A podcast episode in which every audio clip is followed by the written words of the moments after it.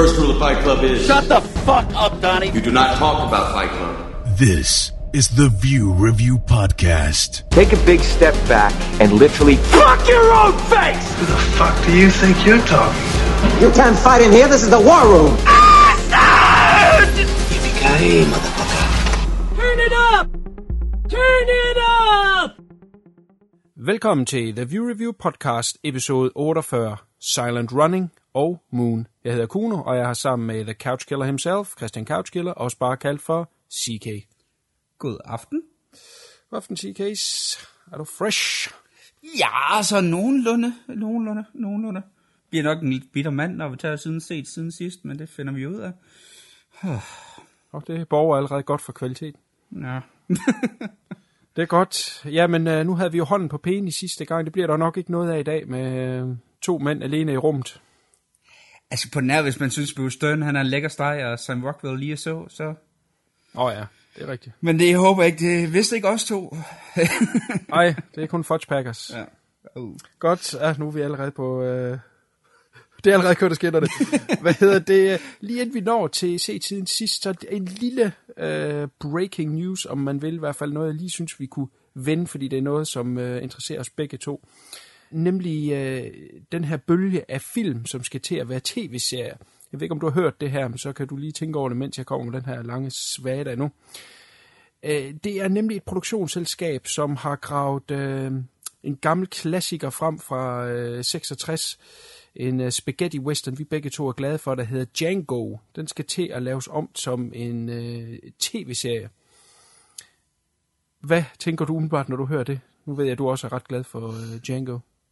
Som jeg har forstået det, hvis det er de rygter, jeg har hørt, øh, eller var det angående en træer, øh, så var det i hvert fald, det var noget med, at han skulle til at lave noget nyt Franco Nero, øh, Django-agtigt.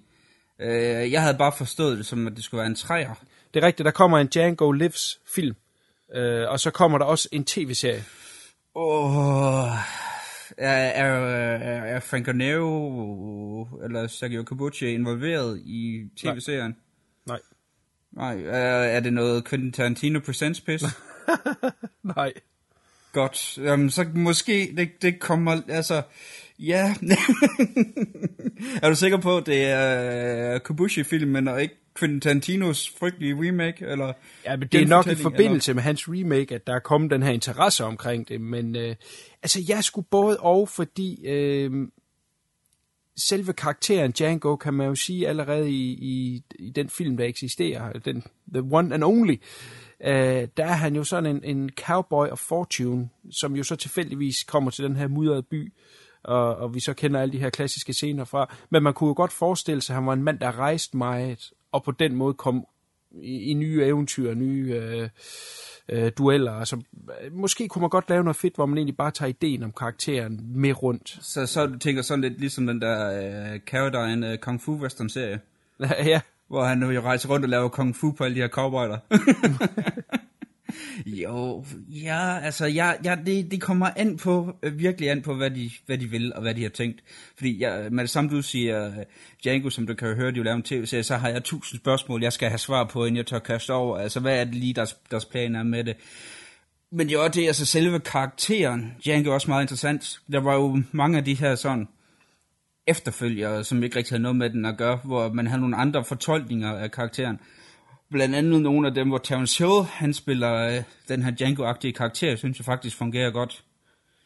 Den, øh, den, sådan, den første forestillelse, hvor øh, det bliver noget øh, politisk, hvor han, hvad er det, jeg mener, hans kone bliver slået ihjel, og så skal han hævne hende, og så er det noget med nogen, der skal lynches, og sådan nogle ting, han redder, og bla bla bla. Øh, det var faktisk ret cool, den havde nogle ret fede idéer. Så på den måde der, øh, jo, det kan det godt, men jeg, jeg er sgu rej. Jeg er møg rej. vi må se det an. Ja. Vi må se det an. Det er jo et stort år til næste år, hvor øh, Django fylder øh, 50 år. Ja. Så vi har gået og snakket om, at vi skulle lave noget specielt. Øh, det, kan, det vil der komme mere om senere. Det kan jo være vores Django-podcast. Ah, lidt mere end et Django special podcast, men mere om det, hvis det bliver til noget. Det, vi er en, en lille gruppe folk, som uh, hylder Django en gang om året, hvor vi mødes og laver sådan lidt en speciel dag ud af det. Og det skulle være, den lige skulle have lidt mere gas til næste år. Så en større Django-kage. Ja, måske. Ah, der er mere. Der er mere i kortene, hvis det kan lade sig gøre, men øh, det, det er et stort arbejde. Mere om det senere, hvis det bliver til noget. Selv samme selskab har jo så siddet rundt om øh, bestyrelsesbordet og high-five over den her fede Django-idé. Og så har der så siddet et eller andet øh, fedtet mand nede i hjørnet, der har sagt, øh, jamen, ey, hvad med at tage et andet italiensk øh, øh, klassiker ned fra hylden af, og så lad os lave den om til en tv-serie. Den her, den kan du nok næsten ikke gætte, hvad så. Det er nemlig din gode ven, Dario Argentos Suspiria, der skal laves om til en tv-serie. Et langt exhale. Jeg kan faktisk godt lide Suspiria. Jeg, jeg, jeg synes, Suspiria det er, det er en af de to agentefilm, jeg godt kan lide. Jeg kom faktisk til at snakke positivt om øh, en agentefilm, jeg før svinet til senere. Glæd dig. jeg vil sige, Suspiria kan faktisk godt fungere som tv-serie.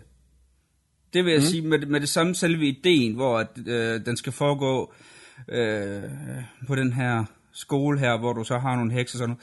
Det er en idé, der passer sindssygt godt til tv-genren. Også det der med, at hvis det er sådan lidt teen serie, jamen, så, øh, så kan det faktisk godt gå hen og blive, blive et mindre kulthit. Den, øh, den lyder som en mere salgbar idé. Altså der kan, det, det er sådan en serie, hvor man skriver, skriver sig selv. Der, der kan du køre flere sæsoner øh, over den idé, hvor Django, ja, den har lidt mere svært ved. Så spørger jeg ser sagtens som en tv-serie. Ja, det kunne være, at jeg lige skulle have sagt inden, at øh, den kommer ikke decideret til at bygge over selve Suspiria, men mere det oplæg, som Argento brugt til at lave Suspiria.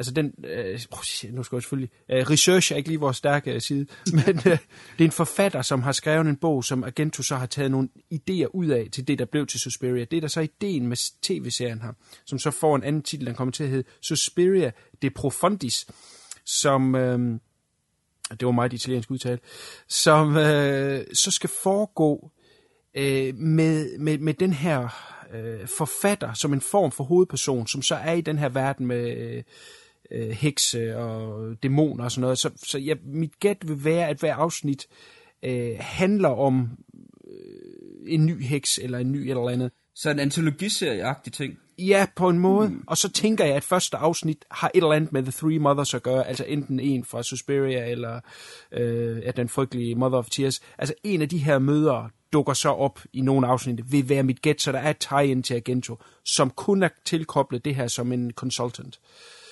Øh, så det vil være mit gæt, så, så den, den bliver lidt anderledes, og derfor har jeg ikke noget imod den. Den her serie kan stink og aldrig nogensinde reelt set have noget med Suspiria at gøre. Så, så er jeg rolig, som så. Okay, jamen det, det bliver spændende at se, hvad... Altså, øh, det er jo... Altså, det kunne være fedt, hvis Agendo, han, øh, han brød hans... Øh, 20 års øh, string of fiaskades, hvis du spørger mig jo. Øj, du der er du så ikke enig? Nej, men vi blev da for nylig enige om, at det kun var 15 år. ah, okay, altså, så 15 eller 20 år er det samme. okay, så 15 år. Jamen, den er ved at være lang, det vil jeg godt give dig. Ja, men det øh, følger vi selvfølgelig op på efterhånden, som det uh, bliver produceret og set her på View Reviewers. Forresten nu, mens vi snakker tv-serier, har du hørt de der frygtelige nyheder omkring Twin Peaks? Ja, ja. Øh, det er, Twin Peaks er jo selvfølgelig født ud af, af Lynch, men, men han havde andre folk med ind over, som stadigvæk er tilknyttet øh, det her projekt. Jeg er rigtig ked af, hvis det er, det ender med at løbe af stablen uden Lynch, men jeg er tilhænger af, at øh, det stadigvæk bliver til noget. Jeg ved, der har været afstemning rundt omkring, skal den blive til noget, skal den ikke blive til noget, hvor mange siger nej, fordi han er ikke med. Jamen, øh, der var jo øh, lange perioder, hvor Lynch ikke var andet end en producent øh, på sidelinjen på øh, Twin Peaks, især sæson 2, hvor der var andre øh, kreative kræfter indover og har løftet det fint videre. Jeg ved godt, serien var ude og, og, og svinge på et tidspunkt, hvor de havde Diane Keaton ind som instruktør. Ikke? Altså, det, det er selvfølgelig uh, helt ude på et tidsspor, ikke? Men, men der er ni afsnit. Øh, det, det, det er ligesom en, uh, en størrelse, der er til at styre, og jeg er sikker på, at uh, uh, de kan finde nogen, som kan løfte hvis det er, og, og det stadigvæk kan blive pisse fedt. Begynder der at, at ryge skuespillere fra, hvor vi skal skifte skuespillere ud, øh, så begynder det at tabe utrolig meget. Altså hvis vi for eksempel Kyle MacLachlan siger, jeg altså, gider ikke... Hvis Kyle ryger, så, så er jeg jo helt stået af, altså. Kyle må ikke ryge. Kyle han bliver. Kyle bliver, ja.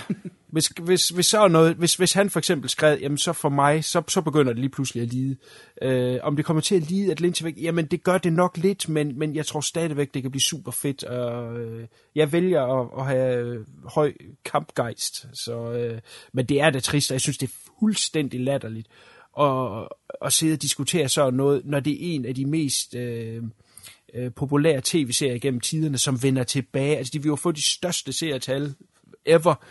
Giv dig bare los, ikke? Og de kan sælge det bagefter. Jeg ved, Showtime tidligere har øh, haft Masters of Horror, som de malkede øh, med soundtracks, og så kunne man kun købe serien, hvor de var individuelle disks, så kom det bagefter som en, som en serieboks, og så kom det som en deluxe-serieboks. Ikke? De ved godt, hvordan man tjener penge på serier, og de kunne sælge til uendelighed, den her. Ikke? Altså, det er dusk at sidde og, og vinde øh, små ører på den måde i sidste ende. Det er fucking ærgerligt. David Lynch er generelt uheldig med uh, tv-selskaber, må man sige, igennem hans karriere. Jamen, han har jo haft øh, forskellige øh, eksperimenter. Nogle af dem har jeg ikke selv set.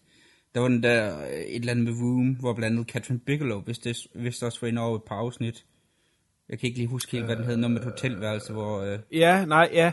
Uh, Catherine Bigelow er ikke med ind over den. Var det ikke, uh, så var den anden kvinde instruktør, der var over den, var det ikke? Ja, der var en, der, der var kun tre afsnit, uh, og uh, Lynch instruerede to af dem, og så var der en kvinde, jeg kan simpelthen ikke huske, hvad hun hed. Okay. Um, jeg undskylder over, at jeg troede, det var Catherine Bigelow. Jeg synes ja, bare... Det gør, det gør ikke noget. Hvis du har set den, så vil du vide, at det ikke var hende. Okay. Men, uh, men, men den blev så udgivet som en lille tv-film, ikke? Så lavede han den her um, offbeat-komedie, der hed On the Air, som handlede om sådan noget... Um, sådan nogle øh, radio øh, drama, radio, radioteater, som, som var øh, vanvittigt sjov, som også blev cancelled. Og øh, så lavede han også, øh, øh, hvad hedder den, øh, Mulholland Drive var jo meningen skulle have været en tv-serie. Langt hen ad vejen, indtil at, øh, jeg mener det var ABC, som, som fuckede ham, og han så blev sur, og så, øh, det her, det, det laver jeg bare om til en film, ikke? og fuck ja. Jamen ABC, det er også, altså det er jo en, en Disney affiliation. Det er lidt sjovt, hvis det skulle producere en, en den serie. Det, det, det, det, det er så så dårligt fedt. så. Ja. Yeah. Men øh, vi må se, jeg vælger at, at være positiv, og jeg håber, at de stadigvæk kan nå at, at finde en løsning. Det er mine 5 cents på det. Uh. Goodie. Skal vi vende en uh, se tiden sidst? Du teasede jo uh, dejlig crap, ja. så det glæder jeg mig til at høre om. Jeg vil starte med faktisk at være en smule positiv. Ik- ikke sådan overvældende positiv, men bare lidt. Øh, jeg har faktisk startet med at rose Netflix. Den danske ja. udgave. Fordi jeg, jeg sad her øh, og, og købte, genop, købte et nyt abonnement, som jeg så har fortrudt bitte lidt, men det kommer ind på om lidt. Hvor at jeg så fandt ud af, at de faktisk havde fået noget så eksotisk som nigeriansk film der hedder October First, øh, så nu kan selv øh, øh, det store publikum få lov til at se øh, sådan en rigtig Nollywood-film. Altså, øh, Nigeria har jo en af verdens største film, øh, en af de største filmproducerende lande i verden. Øh, og det hedder så Nollywood, øh, de film, der kommer derfra. Og jeg har før snuset lidt til det, og synes, der var noget overgang plader. Øh, den her film, October First, er så øh, faktisk sindssygt godt produceret. Øh, og de har fundet ud af at kan klippe nu, og fundet ud af privat kamera, så der er faktisk rent visuelt er der lidt at se på her. Øh, selve historien er også noget, der er meget ind lige for tiden. Det er en historisk morgåde, der foregår øh, i måneden op til øh, den 1. oktober 1960, hvor Nigeria bliver selvstændig fra øh, hvad hedder det, øhm, England, United Kingdom. Og så er der sådan lidt øh, Jack the Ripper øh, tendenser hen over øh, morderen, og så er der selvfølgelig også en større konspirationsteori. Øh, lidt en light udgave af sådan noget som øh, Hemmeligheden i deres øjne. Øh, det, det er lidt den form for ambitionsniveau, den har, så den så ikke lykkes. Fordi for mig øh, som vesterlænding, så er skuespil horribelt amatøragtigt det, de har fået styr på, på alt det andet, men med skuespillet, det er simpelthen sådan noget, der, der, der skærer mig i især ørerne. Altså måden, de, øh, de snakker på, en, en stor del af dialogen er også på engelsk. Og det skærer for mig for, for meget.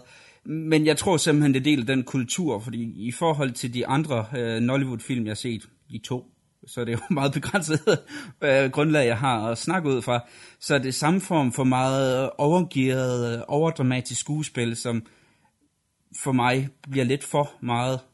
Men igen, det er, det er fedt, at Netflix også begynder at have film for de her lidt mere obskure øh, filmregioner, man ikke kommer så tit med. Alt respekt for det i hvert fald, at, øh, at de vælger at, at lave sådan nogle ting, og, og få sådan nogle ting vist ud til, til den store verden. Det synes jeg er fedt, og det vil jeg godt rose Netflix for. Og så bliver det ikke sagt ret mange mere rosende ord om Netflix fra mig ja, i den her omgang. Ja, jeg, jeg har det sådan lidt hårdt ved det her. Fordi det var faktisk noget, jeg øh, havde forventninger til. Ikke noget, jeg glæder mig til, men jeg havde forventninger til, at den faktisk skulle være god. Deres nyeste superhelte-serie, du har jo været forbi superhelte sammen med Tigeren, og det var faktisk meget interessant cast. Det var meget sjovt at lytte til. Deres Daredevil tv-serie var for mig en stor, stor skuffelse. Det øh, Daredevil for mig kan som helt, det er normalt med superhelte, så handler det om, hvad de kan i forhold til os. Hvis du forstår, hvad jeg mener, Kuno. Ja, ja. Altså det der med, at øh, hvad der er, dem kan større, bedre og hurtigere, altså der, hvor at det handler om, jamen, hvordan mennesker ligesom kan komme ud over sine begrænsninger. Hvor at det, som Daredevil for mig bliver interessant, det er jo også, at det er en karakter, der har et form for handicap. Han er jo blind. Og det gør jo også, at du har mulighed for at fortælle nogle fantastiske historier. Altså det der med, at man kommer ind på, jamen hvad er det, han ikke kan? Altså han kan alle de her fantastiske ting. Jamen for eksempel, han kan jo ikke se farver, øh, bliver vist. Der kunne du lave en fantastisk historie om, at når han er der, han er som arbejder som advokat, jamen at hvordan der er en sag, der vil gå galt for ham, fordi der er noget, han ikke har styr på, med farver og sådan noget. Øh, ved godt, det er et dårligt eksempel det her, men der er så mange historiemæssige muligheder i den her karakter, som de vælger at lade være med, og, og så laver de ham om til sådan en discount øh, Green Arrow Batman-klon, som irriterer mig grænseløst. Da karakteren ligesom har muligheder for at, at fortælle en anden historie. Den karakter, de så vælger at, at bruge al deres energi på, og som faktisk også lykkes for dem at give liv og, og tre dimensioner, det er så skurken, uh, Wilson Fisk. Og det er ret sjovt, fordi du ser ham først efter to eller tre afsnit i serien. Men så får han også bare kød på, og det, øh, Vincent D'Onofrio synes jeg faktisk godt er rigtig godt. Altså for en gang skyld har du en, en skurk, der ikke bare er overmenneske, men har en personlighed. Altså der er sådan små karakterer, øh, fejl som at han for eksempel stammer en gang imellem, og, og alt det der. Det bliver også præsenteret ham som, at han er en meget ensom person, og der er en afsnit, der har en rigtig fed indledning, hvor at du ser, hvordan han står op og tager tøj på. Og det lyder måske meget kedeligt, men for mig så fungerer øh, den scene utrolig øh, fedt samtidig med, at du også følger hans øh, nye kærlighed, der hedder Vanessa, og, og hvordan han ligesom prøver på at, at være sammen med hende. Og, og det er sådan lidt ret sjovt, at det er skurken, som bliver præsenteret relativt sent, som man faktisk begynder at, at få et forhold til, hvor helten han er bare blar, altså som har et skillset, der gør, at han er interessant. Og det mm. føler jeg bare er en spildt, spildt, spildt mulighed.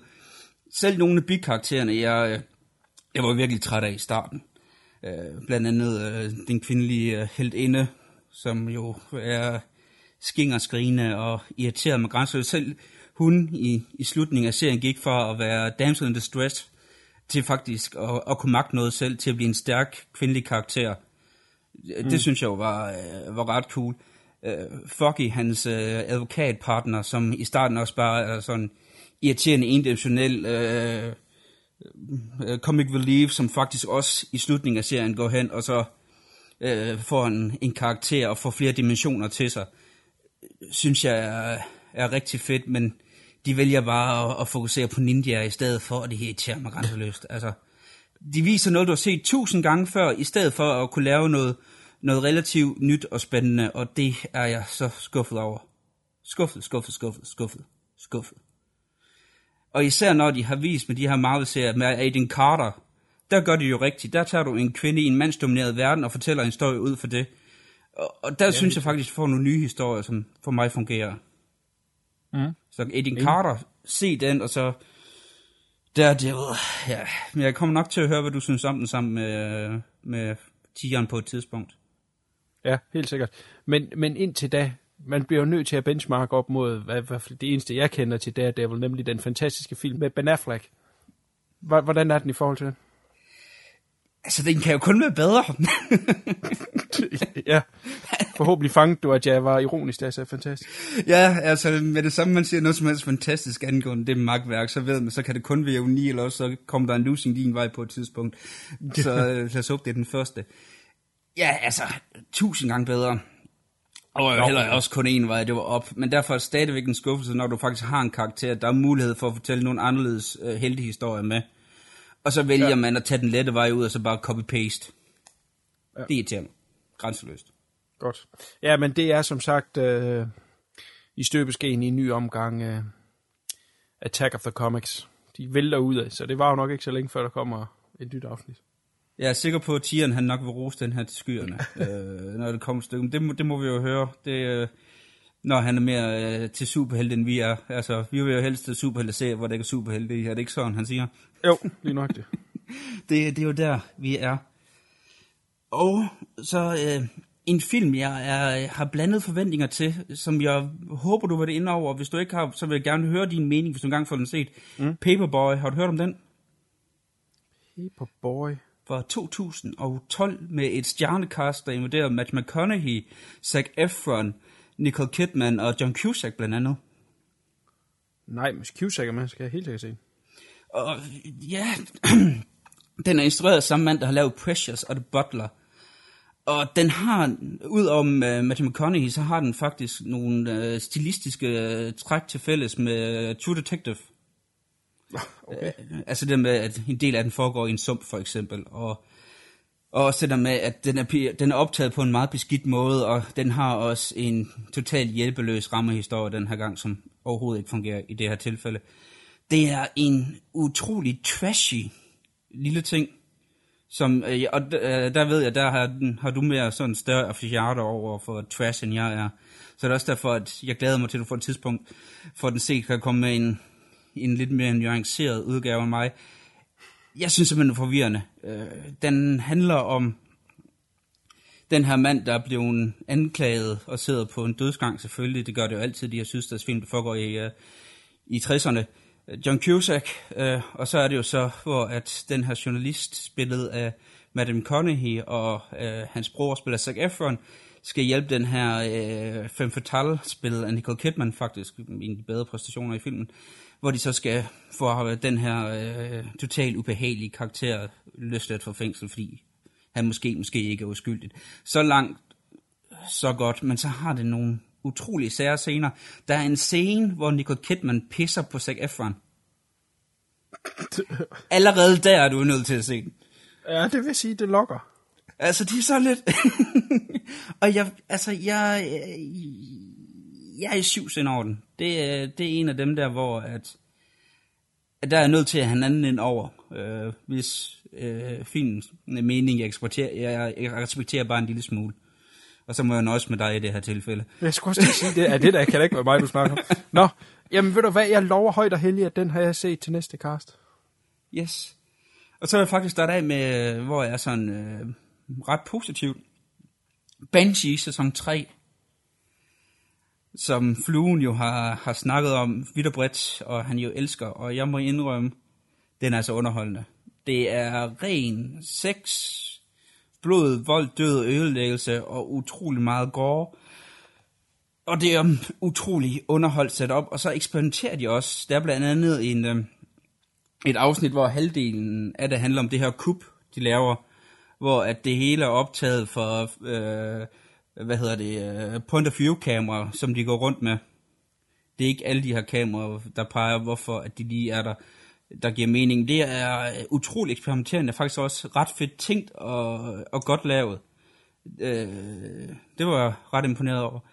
Der var nogle cool ting i det, som jeg har faktisk godt give fluen ret hvis man godt vil have noget meningsløs vold, action og sex, og øh, vil man, man bare gerne vil slappe af, så, så det er et godt tidsspil. Det kan også godt få en recommend med for mig. Så jeg slutter af lidt positivt. Det lyder godt. Jamen, han har lukket mig på den Banshee. Det kunne godt være, man skulle give den en chance. Jamen, og de har skruet fuldstændig op. Øh, sæson 1, den er også i den øh, grove ende, det er to om, men i sæson 3, der har de skruet fuldstændig op for knapperne. Det er helt vildt. Altså, da jeg så første afsnit, der tænkte jeg, på ingen måder kan det holde det her tempo øh, i 12 afsnit. Det lykkes så for den, hvilket er utrolig imponerende. Men man sidder bare og tænker, alt det, der sker i, i, i første afsnit, tænker man, okay, det her, det holder ikke en hel sæson. Der, der sker for meget her, men tempoet fortsætter kanon højt hele vejen igennem. Så, og det er imponerende. Og øh, Ulrik Thomsen, han gør det sgu godt som øh, den her Amish-bunde her jo. Så der er, der er selv for, for os danskere, så er der nogle lidt sjove ting. Og hans accent, som vi snakker om øh, i jeres Deep Throat, øh, cast, hvor jeg var inde på danske accenter i forhold mm. til Fortitude og, Ja. og Gråbøl, så vil jeg sige, jeg synes ikke, den er slem her. Det passer meget godt med, at han jo skal forestille komme fra det her øh, Amish-samfund, hvor jeg mener, det er hollandsk, de taler, men de, Ja. du skal ikke skyde mig, hvis det, det er et andet fransk sprog. Øh, så skal han jo også have en form for accent, når han snakker, så det passer godt til karakteren. Super. Så den, den håber jeg også, du kommer forbi på et tidspunkt. Det gør jeg sgu nok. Cool. Jamen, vi takker. Så vil jeg kaste mig i krig. Jeg kan jo øh, meget passende starte med Fortitude, som nu er afsluttet. Øhm, og, og kan lige lave sådan et, et lille review over hele serien, som jeg har sagt hele tiden, så er den, øhm, den er meget anderledes forhold til normale engelske krimier, fordi den har det her øh, nordisk noir over sig. Og så det, at den øh, ikke foregår i øh, England, men er trukken op i, øh, i Nord-Norge i den her fiktive by, der hedder Fortitude. Øh, isoleret af øh, sne og, og bjerg. Super fed, alternativ øh, crime-serie, som, som virkelig har taget mig øh, med storm meget drømmende. Man ved ikke helt, hvor den er. Der bliver begået et mor i første øh, afsnit, og så er det en normal krimi, eller er der noget overnaturligt, som så øh, man egentlig ikke ved, selvom man har set over halvdelen af serien, hvad præcis er, og hvor det vil hen. Det synes jeg er super fedt. 12 afsnit øh, på første sæson, eller hvad der, hvad der har nu viser sig at være første sæson, øh, laver en form for wrap-up, men øh, den har ikke den her store ramachan-slutning, som jeg måske øh, havde håbet lidt. Så vidt jeg kan øh, forstå på det, så er den først blevet godkendt til det, øh, der- nu så skal være sæson 2, øh, efter serien sådan set er lavet. Altså måske har de lige skulle øh, øh, se, hvor godt den nu klarer sig, når den, når den nu blev vist. Jeg tror, det er en meget dyr serie at lave, fordi noget af det foregår. At jeg så ikke filmet det i Norge, jeg tror, det er Island, de filmer på, og så øh, i nogle studier hjemme i England. Øh, stor international cast, der skal flyves fra øh, Danmark og Sverige og, og England og Norge og hvad fanden det nu ellers er. Øh, så, så jeg tror, det er er en dyr produktion, de har nok lige skulle se an, øh, om, om det nu også blev en succes. Det er en meget eksperimenterende serie på den måde, i hvert fald i forhold til, til England. Så øh, de har nok tænkt lidt, lad os lave en slutning, som øh, rapper serien op, men lad os også lave en slutning, som er sådan lidt øh, ambiguous til, øh, hvis vi får lov til at lave en sæson 2. Så den, det er en pissefed serie, det endelig ikke misforstå mig, men, men øh, jeg havde måske lige håbet, at der lige var en, en, en, en stinger, som simpelthen sagde, hold kæft mand, hvis jeg ikke ser øh, første afsnit af sæson 2, så tror jeg ikke engang, jeg kan overleve. Det er, jo, det er jo sådan, jeg synes, en, en, en sæsonafslutning skal være, men det er klart, hvis man ikke vidste, der kom en sæson mere, så er det måske også lidt svært. Der er den sådan lige lidt blød. Den mangler lige the final beat. Giver det mening, hvad jeg siger? Ja, men der har jeg jo så også det der med, at jeg har jo, hvis man har en, en serie, hvis man mm. ved, der kommer en sæson 2, fint, lav en stinger. Ja. Men hvis der ikke gør, så for guds skyld sørg for en, øh, en ordentlig afslutning, fordi det er jo ikke noget mere irriterende, at man har, har brugt tid og investeret i, en- i en serie i, i et vist antal sæsoner. Og så kommer du så til, at den, den slutter, og de har ikke været klar over det på forhånd, og så slutter det på en cliffhanger, og så sidder man bare der og begynder at krasse tapet af væggene og, og kaste rundt med sit fjernsyn. Ja, det er rigtigt.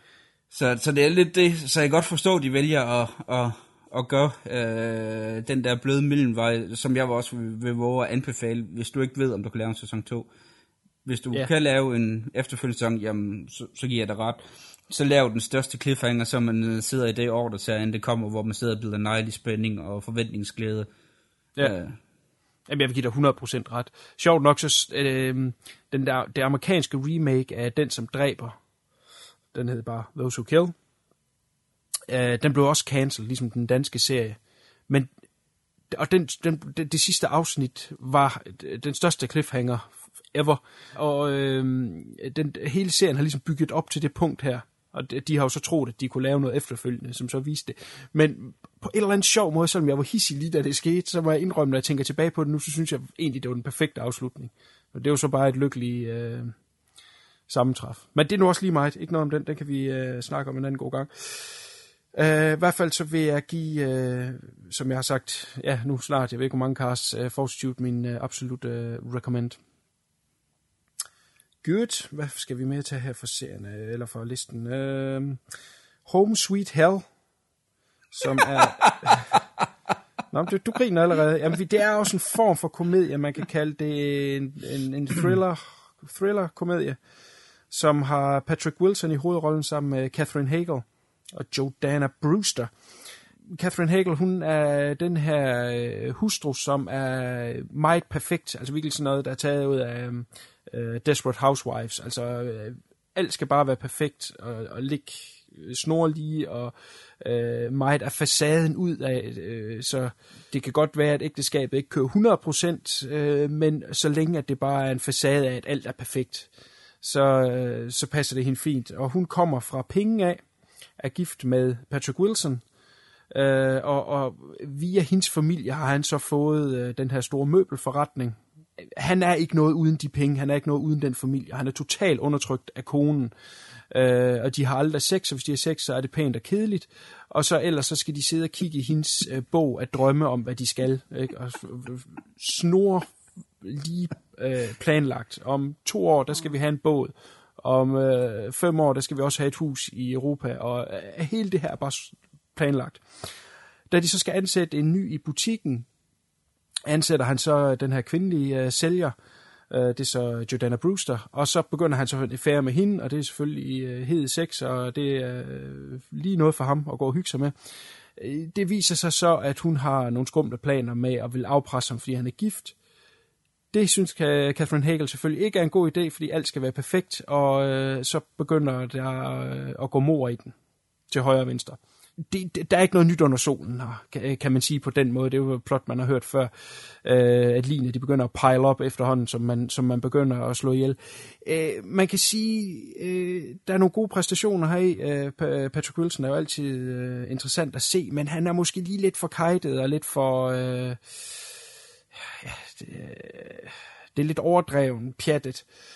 Øh, den er blodig, men uden at der er effekter i som så, så det er mere, at man ser mm, blodets strand som så, ikke? Øh, Catherine Hegelgaard selvfølgelig i det her fine, fine uh, sokkermarm tøj med øh, høj hæl, ikke? Og så ser man så for eksempel på et tidspunkt, når hun er ved at partere et lig, så ser man ikke, at hun står og skærer i en, men man ser så blodet sådan løbe ned af hende. Så det er sådan niveau i det. Øh, så på den måde er den ikke, øh, ja, alle kan være med. Øh, okay, det er ikke sådan en, man skal grine af, men man, man kan se den, og så, ja, nu snakker vi før om dårlig slutning, den har en rigtig dårlig slutning, de ikke rigtig har vidst, hvad de ville med. Den er sebar, men der er ikke rigtig noget nyt øh, under solen. Jeg ved ikke, du grinte allerede i titlen, så det kan være, det, det er mere Jamen, jeg, jeg, altså, titlen er jo fantastisk, og så også med det samme, du fortæller plottet, så sidder man bare og tænker, hvor er jeg glad for, at jeg er single. Ja. Så, men altså titlen, det er, det er grund nok til at finde på at se den. Den er altså, Home Sweet Hell, det er en fed titel. Det vil, altså, Jamen, den har, den har helt sikkert også nogle ting. Jeg, jeg vil sige, et lidt skarpere manuskript og en bedre instruktør, som, som lige kunne, øh, som lige kunne trække humoren lidt mere frem. Så, øh, så, så vil den have været der. Så, altså, øh, ja, Patrick Wilson, han er lidt en sjov karakter, øh, altså øh, personen, ham, øh, selve manden, ikke skuespillerne, fordi at han er jo pisse dygtig. Men når han er over i komedie, så nogle gange, så kan han sgu godt lige få lidt for løse øh, tøjler. Stretch havde nogle gange lidt den tendens, øh, den har vi begge to øh, snakket om før, hvor vi var ja. positivt stemt over for den. Der synes jeg også, der er nogle af, af scenerne, hvor at han måske godt kunne have fået lidt strammere tøjler. Der er også den der øh, frygtelige øh, øh, mishap af en øh, sci-fi komedie, der hedder Space Station 76, hvor øh, han også han prøver at lave sådan en form for øh, Ron Burgundy kopi. Øh, det er ja, også helt til hunden. Det er en frygtelig film. Godt, jeg hopper videre. Lad os lige tage en her, som øh, var noget tis, der hedder Eat, som i at spise som er, øh, man følger den her skuespillerinde, som øh, ikke har haft et, et job i flere år, ja, skuespillerjob altså, og nu er hun så ved at runde de 30 og begyndt at blive lidt desperat. Øh, hun har den her mani, som mange piger har med at sidde sådan lidt og bide i negle, øh, i, i tommerfingelneglen. Øh, når hun er til casting, så hun og bider lidt i den i nervøsitet. Og så øh, af urensagelige årsager, så begynder hun så at bide i selve fingeren. Og så på, øh, udvikler det sig simpelthen til, at hun begynder at sidde og bide nærmest sine fingre af øh, og, og får sådan noget psykologhjælp, og hun har en veninde, der er fucked up, der skyder mænd til højre og venstre, hvis de bare nærmest kigger på hende. Og det udvikler sig jo så, at hun begynder at spise mere og mere af sig selv, uden at der reelt er nogen mening med det. Og det er nok filmens øh, allerstørste svaghed, det er, at der ikke rigtig er nogen øh, pointer med det. Jeg kom til at tænke på den film, der hed Contracted. Så vi ikke den sammen engang? Øh, Hende her, der dør lige så stille, og der falder midler ud af hende og sådan noget. nej, nej, det er, det er ikke podcast, hvor dig og Fluen snakker om den. Nå, okay. Jeg har, jeg har ikke været inde over den endnu. den, den havde jeg sådan samme fornemmelse, mens man sad så contracted, men den har så i, i den sidste final beat, der har den så lige, er det er forkert at kalde det twist, men den har ligesom et eller andet, som giver, at det giver mening, når man lige siger, nå, okay, det er derfor, jeg har set det her. Fordi, når der ikke rigtig er nogen, hvis jeg skal se sådan en film, ikke, ikke fordi, at øh, det, der er noget fedt i det som så, men hvis jeg skal se noget, hvor en går og, og spiser sig selv, jamen så, så lad mig det mindst se effekterne. Altså, så er det ligesom det, vi har lavet det for. Men når der ikke rigtig, de ikke rigtig, som så viser noget, der ikke rigtig er nogen effekter, Nå, men hvad fanden er det så? Er der nogen dybere mening med Nej, det er der ikke. Kommer der et twist til sidst? Nej, det gør der heller ikke. Der er ikke rigtig noget i den. Og de prøver endda at lægge en stinger ind efter øhm, rulleteksterne, hvor der lige kommer et eller andet bid, et eller andet øh, bid. Fik, fik du lige ordspillet der. Og, og det er heller ikke noget. Det er også bare noget pjat. Så, så hele filmen er bare ingenting. Så øh, skuffende. Hop den over. Her med hoppet over. Det er godt. Kill Me Three Times, som er en... Øh, ja, hvad fanden er det? Det er vel en form for komedie-thriller med øh, Simon Peck, blandt andet. Det er en australsk film, som er... Øh, den er fandme svær lige at komme ind på, fordi den hedder som sagt Kill Me Three Times. Og så starter den med, øh, at man ser en, der bliver dræbt. Og så står der så, øh, jeg tror, der står vel Kill Me Once. Og så ser man en, nogle andre mennesker, man bliver introduceret for, så er der en dør der, og så er det Kill Me Twice, og så øh, tredje gang, ikke? Og, og der er der måske gået et kvarter af film, eller sådan et eller andet, som øh, er en idé om at have en smart intro. Vi har tit snakket om her på cast, det der med at have en hook. Øh, at det her, det irriterer mig mere end noget andet. Så jeg var faktisk øh, ret negativ i starten, men derefter, når den så ligesom dropper alt det der med at have en smart start, og, og være øh, øh, fix med idéerne, og hellere lige, lad os lige komme ind på de her karakterer, fordi den har fortalt meget øh, out of sequence, altså man ser øh, en sekvens af eller andet, så kan det være, at der er en øh, bil, der brænder i baggrunden, ikke? og så først øh, fire senere, øh, senere ser vi hvorfor, og hvem der er inde i bilen, for eksempel. Ikke? Giver det mening, hvad jeg siger? Ikke? Ja. Så på den måde er det fortalt på en, på en lidt skør måde. Ikke? Men når vi først lige kommer ind og lærer karaktererne at finde ud af, hvem er de i forhold til hinanden, og hvorfor agerer de, som de nu engang agerer, så synes jeg faktisk, den bliver okay underholdende. Det, det er ikke noget stort, eller på noget måde groundbreaking, men, men den er udmærket underholdende, fortalt i et fint øh, tempo, og øh, ligesom mange australske film, sådan meget øh, sådan, øh, farverig og let, og det er det store scope, det er lækkert lavet. Simon Peck er sjov, øh, som den her legemorder, som bliver hyret ind til at slå en ihjel. Man finder så ud af, at der er andre, der også prøver at slå den samme ihjel, og så øh, er der noget med øh, afpresninger, for nogen har taget billeder af nogen, der har slået nogen ihjel, og lige så forvirrende som det, jeg siger er lige nu, så der er filmen faktisk øh, i starten, men så lige så stille, så begynder det så at give mening, hvem der er hvem. Og, og ud af det er der nok også mange, der tænker, at det lyder som noget, man har set før, de her øh, forvirre, hvad hedder sådan noget, hvad kalder man sådan noget? Hvor man har de her tidsspring, som Quentin Tarantino, han var meget glad for i Ja, ja, Pulp men Fiction. åh, ikke nævn Tarantino. Puh. Jamen, han skal ikke have ære for noget som helst. Uh, men, men ja, men også det her, hvor det er forviklinger ud af, af misforståelser, for eksempel. Ikke? Ja. Uh, så man kan sige, jeg, jeg sad lidt og tænkte, um, Blood Simple, da jeg så den. Åh, oh, ja.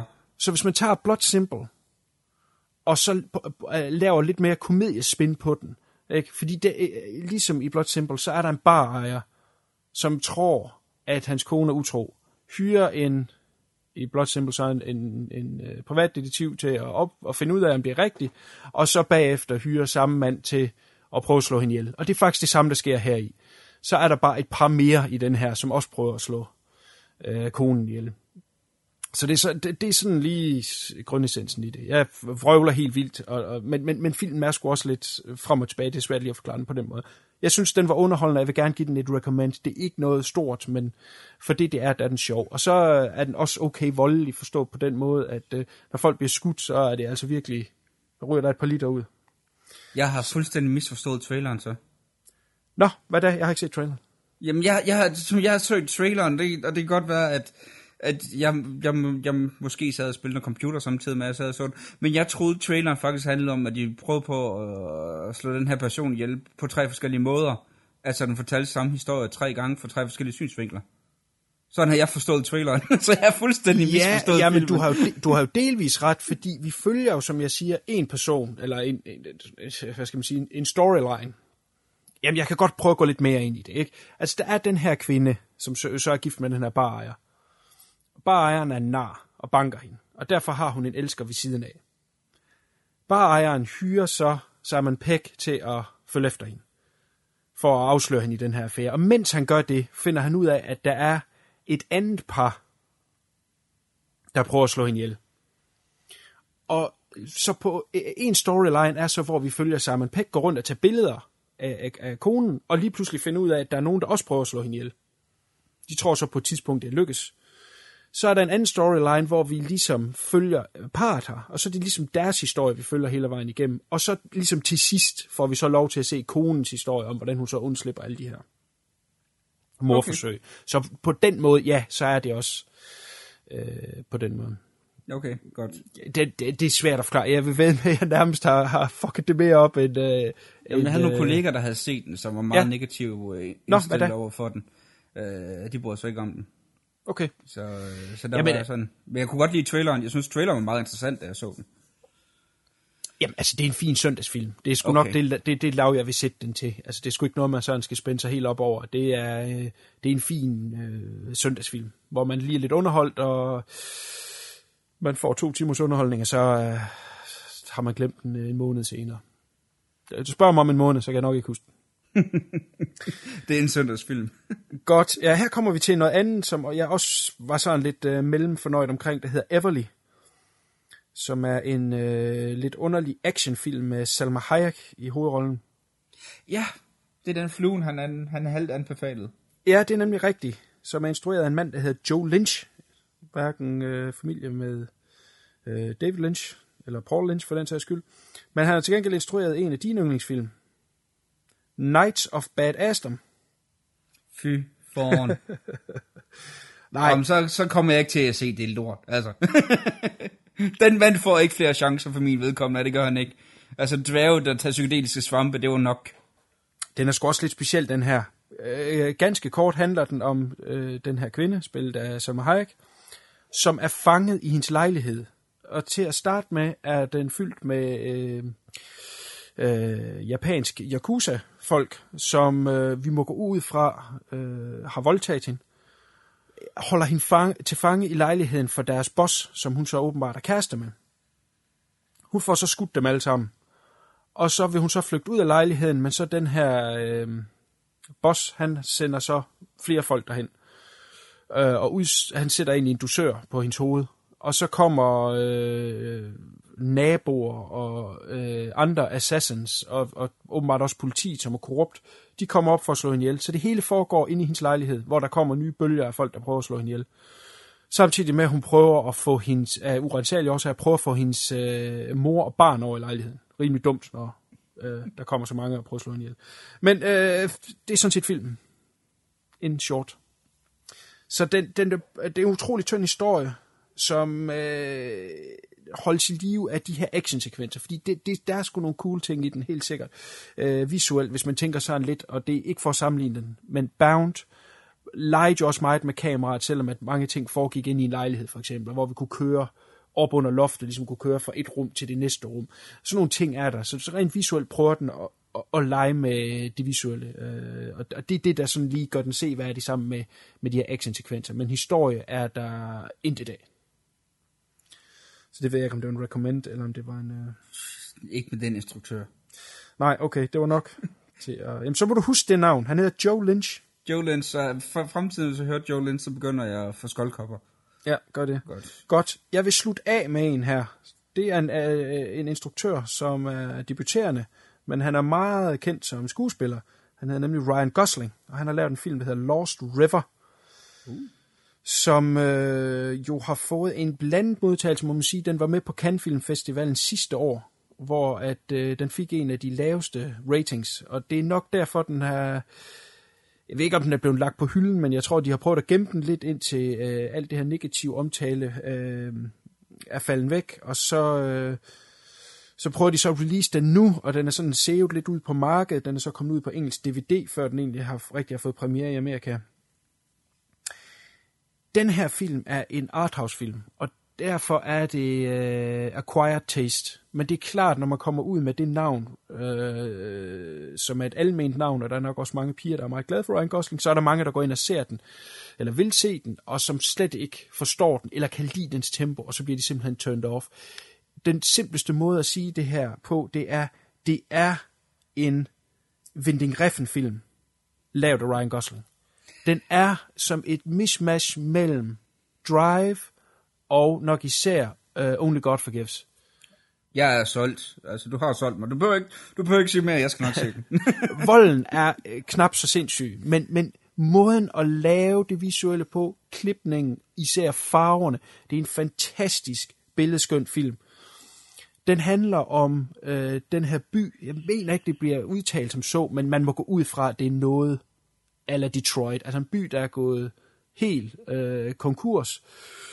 Øh, de mest øh, faldefærdige kvarterer, hvor at øh, græsset jo nærmest er i, i, i knæhøjde, og hus bliver revet ned til højre og venstre, og det ligner virkelig det fattigste af det fattigste. Og øh, der er så områder, som man simpelthen bare siger, øh, det her det bliver forladt nu, og så bliver det flottet med vand. Altså man åbner simpelthen øh, øh hvad hedder det, sluser og laver kunstige søer. Der er titlen Lost River. Og der følger vi så den her lille familie, hvor der er en mor, øh, spillet af Christina Hendrickson, som øh, har problemer med at betale for det hus, øh, de nu engang bor i, og er hen ved banken for at spørge om øh, henstilling af lån. Og så den her nye øh, bankmand, øh, chef for banken der, han er sådan et øh, total asshole, bare siger ting lige ud og alt sådan noget der. Og øh, siger, at øh, der er bare ikke noget at gøre, altså det er bare at, at flytte væk og tage det tab, hvis det er. Men hun vil blive boende, og så tilbyder han hende et job. Han har så øh, en form for natklub, som er meget, meget, meget speciel. Mere fortæller jeg ikke om det, fordi det kommer lidt som en surprise for det er. Øh, og så følger vi også hendes øh, søn. Hende, hun har to sønner, og den ældste søn er den, vi øh, følger, som så øh, prøver at bygge den her bil, øh, for at kunne slippe væk. Og for at have råd til bildel, så er han så øh, ude og stjæle øh, kover fra de her forladte huse. Og det er der penge i, og derfor er der sådan en lokal hoodlum, som ligesom øh, prøver at beskytte det, og han siger, alt kover i den her by er min, og hvis man, hvis man prøver at stjæle det, så, øh, øh, ja, så kommer man slemt til skade. Han er glad for øh, noget med knive og noget med sakse. Øh, lad mig sige det på den måde. Så den er sådan rimelig fucked up. Der er egentlig ikke så meget mere end det i den, så den har ikke den store historie, men det er simpelthen det her visuelle, man skal lade sig øh, øh, rive med af, og det er også derfor, jeg siger, så for eksempel sådan en film som Only God Forgives, som også fik meget kritik for, men der er jo ikke rigtig nogen historie i den, øh, men, men hvis man lader sig flyde med af det, så, og godt kan lide den type, øh, vel at mærke, jamen, så er det altså øh, en rigtig fed film. Og øh, jeg var helt vild med den, og jeg glæder mig til at skulle se den igen. Så kæmpe recommend for mig, men vær nu sikker på, at man kan lide den type, for eksempel som Only God Forgives. Øh, nu nævnte jeg også Drive, men det er mere noget med øh, det tekniske. Det er ikke ligesom historien i, i Drive som så. Men, men øh, han har lært ufattelig meget af at gå sammen med Reffen, og, og øh, det ville ikke have undret mig, hvis det havde været Reffen, der havde lavet den her film. Så så tæt op af det er det, øh, vil jeg sige. Jamen det er også, når man ser øh, mange af de film, som Ryan Gosling han vælger at lave, så er det også den følelse, man får, det der hans hjerte ligesom ligger. Altså det er jo også, det lyder også meget som sådan noget som Place Beyond the Pines for eksempel, som ja. havde sine momenter. Mm-hmm. Og, og det, det, jeg tror også, at det er inden for den her type arthouse, hvor han virkelig gerne vil, og så har han så alle de her øh, film, er, han, øh, han laver for at tjene nogle penge. Og det, det, det er jo altid det der hævvående Hollywood-station. En for dem og en for mig. Og det er jo også fint, at hvis man laver... Ja, Godzilla 2, at så øh, kan man få lov til at lave sin eget lille kunstprojekt bagefter. Det synes jeg, det er en god måde, hvis man, hvis man kan få sin ambition ud på den måde. Det alt er det. Men det var bare ret sjovt, han startede som Young uh, Hercules. Altså, det, han er kommet langt. Kæft, det var en ringserie. ja, ja, for satan. Jeg tror faktisk, jeg så ham i et eller andet, øh, jeg ved ikke, om det var Letterman eller noget, hvor de også viste det klip af øh, fra hans start. Der. Hold kæft, jeg tror faktisk, han er lidt flov over det, men, øh, men sådan er det jo. Alle skal jo have en start. Altså, han var jo en ung Kevin Sorbo, det er jo fantastisk. Åh, oh, god, ja. ikke mere en Young Hercules, jeg lover, jeg aldrig nogensinde nævner det igen. ja, ja, tak, ja, tak. Men øh, ja, Lost River, kæmpe recommend for mig, hvis man er til Arthouse. Godt, jamen det var en fin omgang uh, se til sidst. Lad os uh, spænde rumhjelmen på og tage ud i uh, The Universe med Silent Running.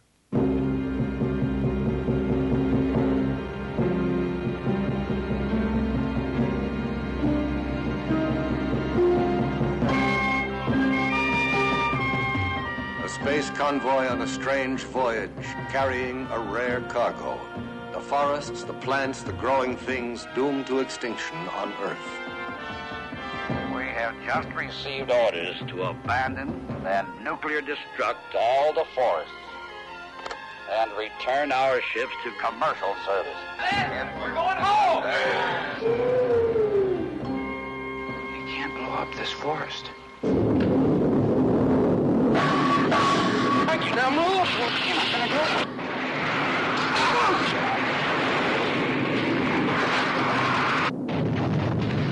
it. Silent running. Cataclysm in outer space. Every moment bringing its own danger as man explores the mysteries of an unknown and limitless universe. Valley Forge, Valley Forge, what the hell's wrong? You're moving out. You're accelerating. I've got a premature detonation on dome number two, and I've got an explosion in the main cargo deck. Now, please advise me immediately. Give me Barker. I can't find Barker. I can't find Wolf or Keenan either. I'm afraid, Neil, that they might have been in dome number two. Dome number one. Meet the almost human drones, amazing companions on a journey beyond the stars. The man has a full house, and he knew it. Now, how about that?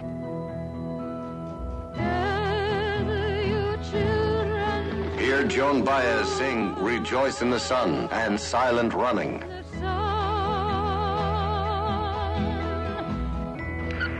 Lowell, if you continue as is, we figure you'll hit the northeastern quadrant of Saturn's outer ring tomorrow morning.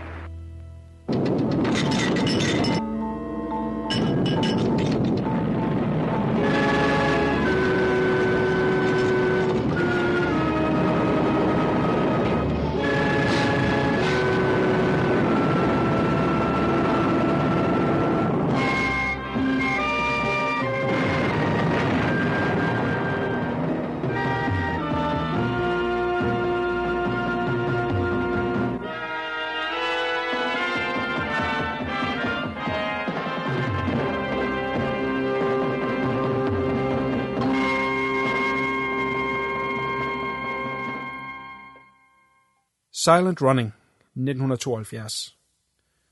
Jorden er død, og man forsøger at redde kæmpe parker ude i rummet. Men da projektet droppes, og parkerne skal destrueres, står en mand op og kæmper for en af parkerne, koste hvad det vil. Nu har vi fat i en af øh, min yndlings sci-fi film, men uh, øh, CK, hvorfor valgte du, uh, at vi skulle se Silent Running? Grunden til, at jeg har, har valgt uh, Silent Running, det er uh, for at køre et, et lille minitema om isolation. Og er det noget mere isoleret sted, end at være alene i verdensrummet? Nej. Og, og det er jo også det, og det er også derfor, det er, det er meget interessant, og også den anden film, vi skal have, har jo også nogle meget tematiske ligheder med den her. Så det bliver meget interessant at, at kaste os øh, ud i, i det her. Og det er en film, som jeg, jeg, jeg tvang en af mine venner, eller var ikke tvang, han, han gik frivilligt med til det. han er heldigvis en af de der typer der, at øh, han er med til at se, øh, han er med til at se næsten alt. Øh, det er godt nok en del af det, han ikke kan lide, men han siger aldrig nej på forhånd, hvilket er altid en dejlig ting, og han have en ven som det, hvor man kan tage vise noget som Silent Running. Mm. Og det er også lidt det, som øh, vi blev lidt enige om, det var, at den der skulle lidt dateret film. Øh, der, man kan godt se, at den har sin alder. Øh, men derudover så vil jeg også sige, at øh, den har så aldrig været mere aktuel, end den er nu. Mm. Det er jo sådan en film, der bliver mere og mere aktuelt. Og inden vi sådan virkelig giver kasse i den, jamen, så skal vi også lige høre øh, din øh, førstehåndsindtryk af den, og det er jo nok for mange, mange år siden, du havde det. Ja, ja. Altså, øh, min, det er forkert at sige min introduktion til Silent Running, men, men øh, min, jo, det var sgu nok min indgang til Silent Running, kom via en anden stor sci-fi klassiker, og en af mine absolutte yndlingsfilm, nemlig uh, 2001 A Space Odyssey, uh, som har flere links til den her film. Ja, det kommer vi også ind på senere. Det kommer vi ind på senere, helt sikkert. Og øh, jeg var så betaget af den her film fra starten af.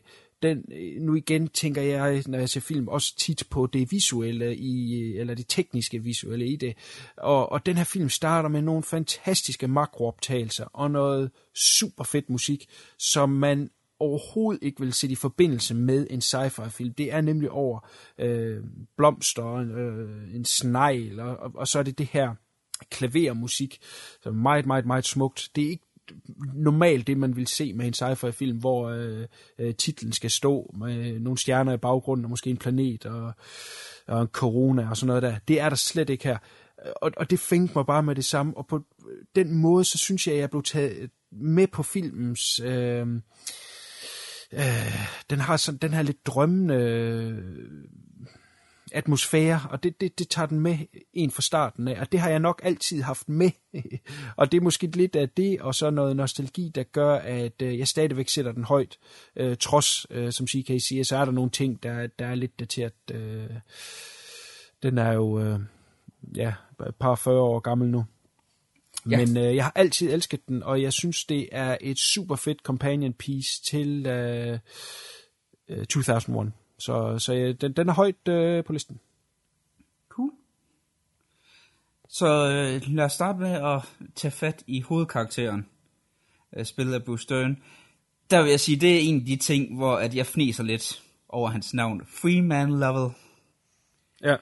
Altså, jeg, jeg, jeg har lidt... Altså, det, det bliver sgu lidt for, for åbenlyst at kalde sin, øh, sin hovedperson for, for Freeman, og det er så ham, som... Øh, står for at være i kontakt med naturen, og som virkelig naturmenneske, og han gør alt for at, at, at redde øh, den her skov. Endda, øh, nu kommer der så spoiler, det blandt andet sørger for, at øh, hans tre øh, kolleger, det er ikke længere et problem, lad os sige det på den måde. Jamen altså, det, det er jo en hippie-film på den måde, ikke? Det er, den er faktisk meget til fælles med sådan noget som mand, de kaldte hest. Mm, ja, Ja, egentlig. altså, den har, den har lidt, øh, lidt de samme temaer der, og også senere, så finder du også nogle af de samme tematikker i sådan noget som Danser Mulve, for eksempel. Det er faktisk lidt western over det på den måde. Ja. Hvor du har de her øh, meget kontakt med naturen, og hvor man har den her ondskabsfulde civilisation, som de her mennesker, der prøver på at komme i kontakt med øh, den sande natur. Altså det er virkelig Rousseau, Back to Nature, det er, det er faktisk meget sjovt. Men det har lidt det der navn der, Freeman Level altså, man kommer så hurtigt over det, fordi Bruce, uh, Bruce Stern, han spiller uh, med stor intensitet og, ja. og stor nerve. Og det er ret sjovt, i en anden skuespils hænder vil jeg kalde det for overspilning, men det synes jeg overhovedet ikke, uh, han gør i den her. Mm. Det, for mig så sidder den faktisk lige i skabet. Altså, det, en anden skuespiller vil have kunne køre den for langt ud, hvor at Bruce Stern, han har også det der udtryk, hvor han ser en smule småsindssyg ud. ja. Og det fungerer for mig. Og det er også derfor, at han fungerer i den her rolle, hvor han skal være meget intens og en, en smule gag-gag. Øh, i forhold til, hvordan hans kollegaer ser ham. Ja, helt sikkert. Og der, der synes jeg faktisk, at øh, der er Bruce Dern det, det helt rigtige valg, og han forstår virkelig også at, at selv, hvordan han langsomt bliver sindssyg over kun, altså hans eneste kompagnoner, det er de her, øh, ja, to trærobotter, mm. som er så opkaldt efter Rip Rap og Rup på engelsk, Hugh and Dewey. det er lidt sjovt, hvor at, øh, han ligesom på den måde prøver på at give den personligheder. Og, og der fanger han, altså øh, for mig, øh, mesterstykket, det er en scene, hvor at, øh, han simpelthen prøver på at, at lade være med at blive sindssyg af at være alene, hvor han, han prøver på at lære øh, de her to robotter at spille poker, som er en fantastisk scene. Altså, jeg, jeg elsker den scene. Den, øh, for mig sidder den lige i skabet, og jeg har altså noget med den der type robotter, som de har, altså de her øh, små, lidt sære skabninger, som, som kører lidt rundt og, og siger nogle mærkelige lyde. Det sidder altså lige i mit skab. Det gør det. Det, det er den type robotter, jeg godt kan lide. Altså, mine robotter skal ikke ligne mennesker. Det skal være ligesom de der øh, flyvende øh, kugler, som du ser i The Black Hole, eller Wobby, som du ser i, øh, i Forbidden Planet, som jo bare er mere eller mindre en Michelin-robot. Robot. Så nogle ting der, hvor de får masser af personlighed, det, det er lige mit skab. Der ved jeg ikke, hvordan du har det der. Øh, med dit skab, det vil jeg helst ikke udtale mig om. Eller ikke mit skab, men altså, hvordan du har det med, med den type af, af robotter, om det også er noget, som du synes er interessant, eller om du måske hellere vil have den, den lidt mere menneskeliggørende udgave. Ja, altså umiddelbart øh, er det ikke noget, jeg på forhånd har en holdning til. Det, det, altså det vil jo sige, der kan man jo putte mange ting ind i. Ja, det ved jeg sgu ikke. Det har jeg sgu ikke lige en holdning til. Men jeg vil gerne komme tilbage til robotterne senere, fordi de ja. har jo en, en, en meget vigtig betydning. Jeg vil godt lige vende det, du snakker om med den gode Bruce Dern. Det er jo en af de få, og det var i hvert fald den første, øh, hovedrolle, han fik. Og, og, og derfor har han jo selvfølgelig også grebet chancen for at øh, give den alt, hvad den overhovedet kunne øh, vrides ud af, øh, af den screen time, han nu engang fik. Fordi ofte var han enten en sidekarakter eller en skurk. Og det er jo nok lidt med hans udseende at gøre, og hans lidt specielle stemme, meget nasale stemme, at øh, han fik hovedrollen her til, og, og, og det har han jo altså fået chancen at løbe med. Samtidig med, at vi snakker om øh, filmens instruktør her, Douglas Trumbull, som er en effektmand, en, en effektguru, som, øh, som debuterer som instruktør, og aldrig har instrueret noget før, men simpelthen får chancen for at, at, at lave den her film, simpelthen på grund af hans effektmeritter. Som, øh, som vi kommer ind på senere, ja. Som vi også kommer ind på senere, så skal ja. jeg lade være med at tage ordet fra dig nu. Så øh, en blanding mellem, han nok ikke helt har kunne styre øh, en, en skuespiller som, som, som debuterende. Der er jo mange ting, man skal tage hånd om, og nok fordi han haft øh, alle de her visuelle ting, han vil have ind i filmen, måske har tænkt lidt, jeg får fat i en god skuespiller, og så, øh, så er det sgu nok dækket. Jeg tror ikke, han har været inde og lave store personinstruktioner. Øh, få fat i en god skuespiller, og øh, kaste den rigtige mand, så, så, så, så går det sgu nok. Og øh, det har han gjort godt ved at få fat i, i Bustøen, helt sikkert. Som, øh, som jeg vil give dig fuldstændig ret, han skal jo dække det her øh, vanvid, øh, som bare bliver mere og mere øh, udtalt efterhånden, som han bliver mere og mere isoleret, og hans situation, som vi kommer ind på senere, øh, udvikler sig og bliver mere og mere fucked up. Øh, også, han bliver mere manisk og, og, og langt ude, og det er noget, som Bruce Dern er øh, fantastisk god til at portrættere. Så jeg synes også, han er et rigtig godt valg til den her. Og der er også lige øh, en ting til, som jeg også lige vil, vil nævne, som i den her sammenhæng er faktisk meget vigtig med Bruce Dern. Med den her film, og sådan John Wayne Western, der hedder The Cowboys, der blev han jo faktisk øh, en stor held for dem, kalder counterculture. Han blev ligesom hippiernes ven, fordi i The Cowboys, så nu spoiler det fuck ud af den film. Og det er ked af for dem, der godt kan lide John Wayne, og Ticuno ved, at han er fuldstændig ligeglad, fordi John Wayne-film, det er ikke normalt der, hvor han bevæger sig så meget, skal vi ikke sige det så? Og jeg har ikke ret der, Kuno. Jo. Det er ikke der, du ofte bruger din tid. Nej. Hvor han, øh, han slår, øh, det er simpelthen ham, som skyder John Wayne. Og der er faktisk en lidt sjov historie, hvor at, øh, at John Wayne, han siger til, øh, til Bustøn, du ved godt, du bliver den mest hadede mand i Amerika nu, øh, når du kommer til at slå mig ihjel. Hvor at Bustøn jo så var, og så går historien, hvor Bustøn han så kigger på ham, og så siger, jeg bliver, hvad taler du om, jeg bliver den mest elskede mand i USA. Altså, du, det er jo dig, som, som jo er blevet uh, symbol for hele den her gale amerikaner, som øh, st- øh, står bag Vietnamkrigen. Altså, de vil jo elske mig. Har du set den egen Green Berets, for eksempel?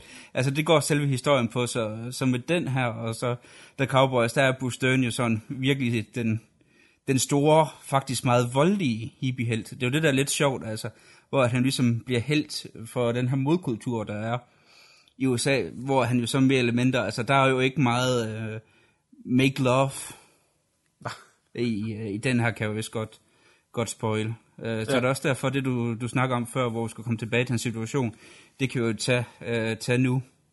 Og det er jo simpelthen det der, det er jo også, nu spoiler vi filmen, men se den under alle omstændigheder. Jamen, jeg ved ikke, om vi skal tage handlingen lidt hen til.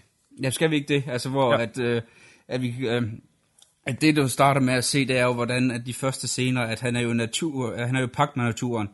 Han øh, leger om de her dyr, der er i, i skoven og, og hygger sig, og så bliver freden jo ødelagt af hans øh, kollegaer, som jo er nogle, øh, altså øh, drengerøver, kan vi godt kalde dem, der kommer ræsende i deres øh, små øh, Humvees, eller hvad man kalder det, og kører over hans planter, og han bliver jo den her sure, nær- nærmest druideagtige øh, karakter, der kaster jord efter dem og siger, gå nu væk fra mine planer.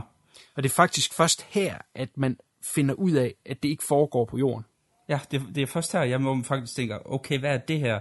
Og så er det også, du får det her panorama, hvor du, du ser øh, hele skibet.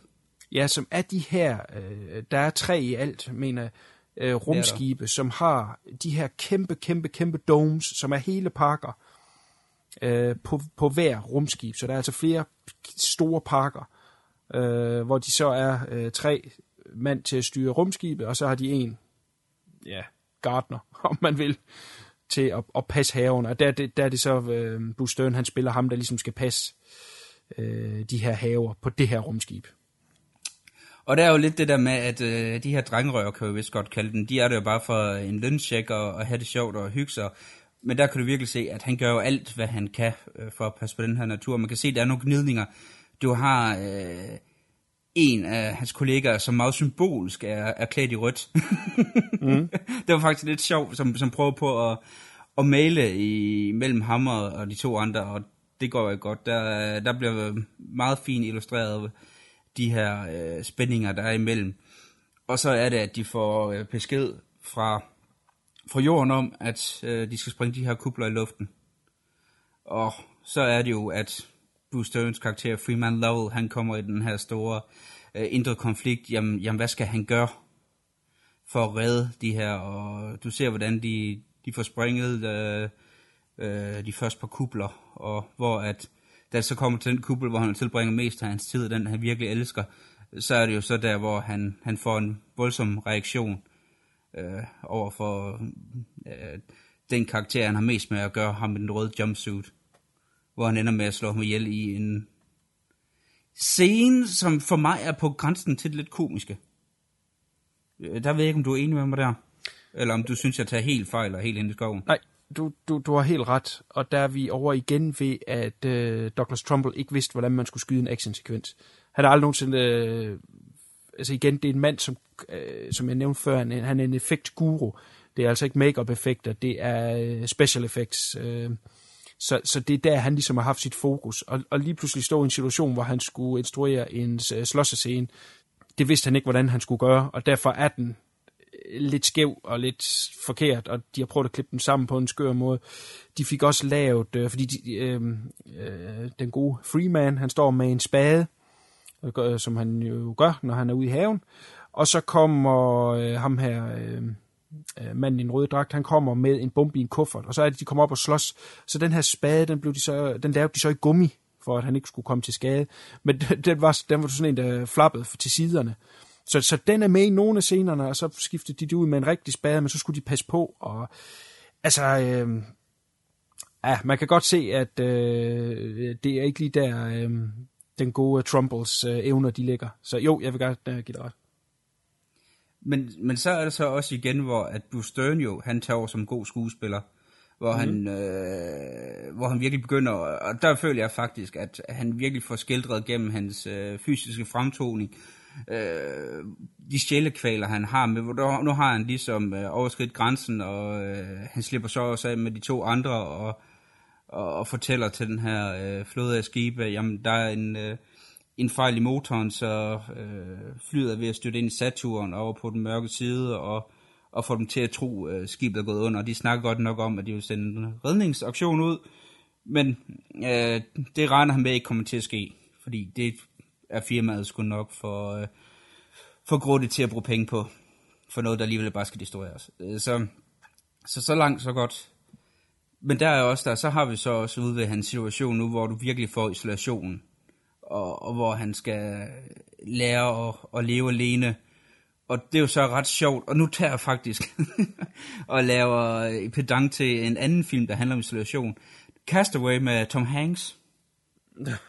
altså, det, jeg, jeg, det, altså grunden til, at jeg gør det, det er, fordi der har han jo, hvor at øh, Bruce Sterns karakter, øh, han tager og, og menneskeliggør de her øh, robotter, hvor at Tom Hanks karakter på den her øde ø, han tager jo den her øh, badebold, øh, som han laver om til, øh, altså han træner, jeg mener han træner ansigt på det, kalder den for Wilson, hvor Det i det den volleyball, film, tror jeg. Ja, Volleyball, tak.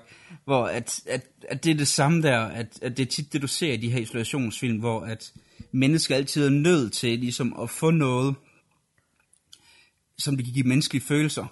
Mm. Og det synes jeg jo, det er, det er, det er ret fedt at se uh, i, den her, hvor- hvordan det er robotterne, og det fungerer også lidt bedre end, end volleyballen i, uh, i Castaway, selvom den, er sgu off, den, den har da okay med den film, den, den er sgu fint nok. Men det er bare lidt sjovt, at, at på så, så vidt forskellige film kan man se, at der er bare nogle ting, som, som ligesom åbenbart går igen i den menneskelige natur, når man skal lære at overleve selv. Og det, det synes jeg var jo meget interessant. Der ved jeg ikke, om du har nogle, nogle holdninger til dette fænomen. Jo, men altså, det er jo en stor del af, af den her film. Og, øhm, den er halvanden time, og den følger øh, øh slavisk de tre akter. Altså, Øhm, han, han slår den her mand ihjel, da der er gået en halv time. Bup, så går vi ind i, øh, øh, i anden akt. Og, og, og, og hele anden akt er jo praktisk talt øh, øh, hans liv efter. Altså, hvor han, hvor han svæver igennem øh, rummet og skal, skal forbi øh, Saturns ringe øh, med, med de tre øh, robotter her, og hvor øh, at han prøver at få en hverdag, om man vil, øh, og have et liv med, med dem, og, øh, og den her scene, som du snakker om tidligere, hvor de spiller poker, og det er hele anden akt, og det er en stor og vigtig del af filmen. Ja, og det, det synes jeg også fungerer sindssygt godt med øh, Hugh and Louie, mm-hmm. som de hedder. Og, der- altså, og det er også, som jeg har sagt før, jeg, jeg kommer jo til at elske de robotter der. Det er jo, det er jo sådan noget, jeg, det, det, det er en film for mig, altså. Så, ja. så er jeg ved at være solgt. Små, søde, nuttede robotter, det, øh, så er jeg solgt. Kæft, jeg glæder mig til den nye Star Wars film, R2-D2. Jeg kom til at hade mig selv for det. Men lad os komme tilbage til sporet. Ja, nej, ja, og alligevel ikke, fordi jeg, så lad os lige vende det her, fordi øh, jeg synes, det er vigtigt at sige, designet af de her robotter, som var meget vigtigt øh, allerede fra tidlige øh, stadier af den her film, øh, meget lige det du sagde, øh, var det meget vigtigt, at det ikke lignede mennesker. Øh, men, men det er stadigvæk en low-budget film, så de havde ikke mulighed for at lave en øh, øh, stor animatronic-robot. Øh, så, så det blev øh, i, i, i gåsøjne A Man in a Suit. De har simpelthen fundet øh, mennesker, som er, øh, hvad hedder det, ben amputeret, altså de er bare torso med arme, og så lavet den her skal rundt om dem, hvor at øh, robottens ben, som så går, er den her persons hænder, som går. Øh, noget, der er brugt flere gange, når man ser øh, andre film senere hen, såsom øh, E.T. og det lignende. Men øh, her er det ligesom den første gang, hvor vi ser de her øh, små øh, øh, sejrobotter. Og så uden på selve den her skal, er der så monteret nogle animatronics ting, altså nogle øh, arme, som kan lave nogle ting. For eksempel når de spiller poker og sådan noget. Og øh, det design og den måde, det er lavet på, øh, har inspireret helt klart George Lucas til øh, R2-D2-karakteren. Der vil helt sikkert have været en anden sej design af R2-D2, havde Silent Running øh, ikke eksisteret, og Star Wars har sikkert været lige så stor succes alligevel. Men øh, der er meget homage i Star Wars øh, øh, robotunivers, især når man ser nogle af de der øh, scener, jeg kan ikke engang huske, hvad de hedder, hvor man ser en, et, et, et, øh, hvad hedder den der store ting, der samler robotter op i etteren? Og øh, Ja, det er jo så ikke etteren, det er jo så fireren. ja, jo, øh, ja, den der øh, landfartøj, ja, hvad fanden er den hedder? Ja, pas. Ja, pas. Det Ja, er den pas. der fucking jævær, der kører Ja, nemlig lige nøjagtigt. Deres, deres Jævernes store- fartøj. Hvad Ja. skal det det? Når man ser uh, uh, mange af de robotter, der ligger der i, i, i skrotbunker og bliver samlet og, og alt sådan noget der, der er mange ting, som man kan føre, synes jeg, tilbage til nogle af de idéer, der var i Silent Running. Så, så på den måde har den haft et kæmpe impact på, uh, på sci-fi film uh, fremadrettet. Og det er jo kun et tribute til Douglas Trumbull's uh, evner til at være visionær. Og Og det er jo også lidt sjovt, uh, nu når vi også snakker om, om Star Wars, det er jo, at Josh Lucas ville jo også have haft ham som special effects supervisor, hvilket han så ikke kunne, fordi han lavede en anden film, uh, mm. Close Encounter i stedet for. Så det er lidt sjovt, at der er jo uh, nogle, nogle få tråde til, uh, til Star Wars også der, altså, hvor ja. man kan jo se, at det er jo nok også, uh, når vi snakker med, med R2-D2 og Hugh and Louis, at uh, Josh Lucas gerne vil arbejdet sammen med Douglas Trumbull. Jamen, han fik det næstbedste. Ja, han fik Close Encounters of the Third Kind, det er heller Nå, ikke en dårlig film. Nej, nej, bestemt ikke, men den gode George Lucas, han fik jo uh, John Dykstra, som uh, revolutionerede effekterne til Star Wars, og uh, John Dykstra trådte sine børnefødder i filmbranchen i Silent Running cool. under Dr. Um, Trumbull. Så, så, det, så er det jo en protégé der, ja. Ja. Så, så, så det er ret sjovt, så er vi også kommet godt omkring Star Wars i det her afsnit. Hold da op. ja, det må man sige. Så så, så yes. Uh, har du mere her, du vil sige til, til, til anden akt? The second act. Altså, fordi ellers så kan vi også nu uh, tage nogle små sidespring med hensyn til musikken, inden vi tager slutningen. Ja, lad os endelig. Jeg nævnte det jo ganske kort i starten. Jeg Fordi det, der hvor jeg jo, altså, øh, når vi kommer til, til selve scoren, der får du lov til at snakke. Øh, det jeg øh, så som film også er kendt for, det er, at har den her Joan Baez til at synge en sang, og jeg kan rigtig godt lide Joan Baez. Nogle af hendes øh, 60'er sange øh, er ret cool, som The Ballad of the Sasho og Vassetti, hvor jeg mener, Ennio Morricone vil lave melodien til. Øh, den er meget spaghetti western-agtig, hvor hun har den der næsten operatiske stemme. Rigtig fedt, kan jeg godt lide. I den her, der synes jeg simpelthen, sangen bliver lidt for hippieagtig i forhold til... Altså, jeg kan huske, da jeg så den første gang for mange år siden, der synes jeg, det fungerede rigtig godt. Øh, her, hvor jeg sad og så den sammen med Steffen, der må jeg godt nok indrømme, der synes jeg, den... Øh, der skar den lidt ud, øh, hendes sang. Der ved jeg ikke, hvordan du har det med den. Øh, jeg vil komme med en rettelse. Øh, der er to sange, som øh, Joan Baez synger. Hun synger den, der hedder Rejoice, og så den, der hedder Silent Running. Den hedder Silent Okay, sorry. Sorry, Bass.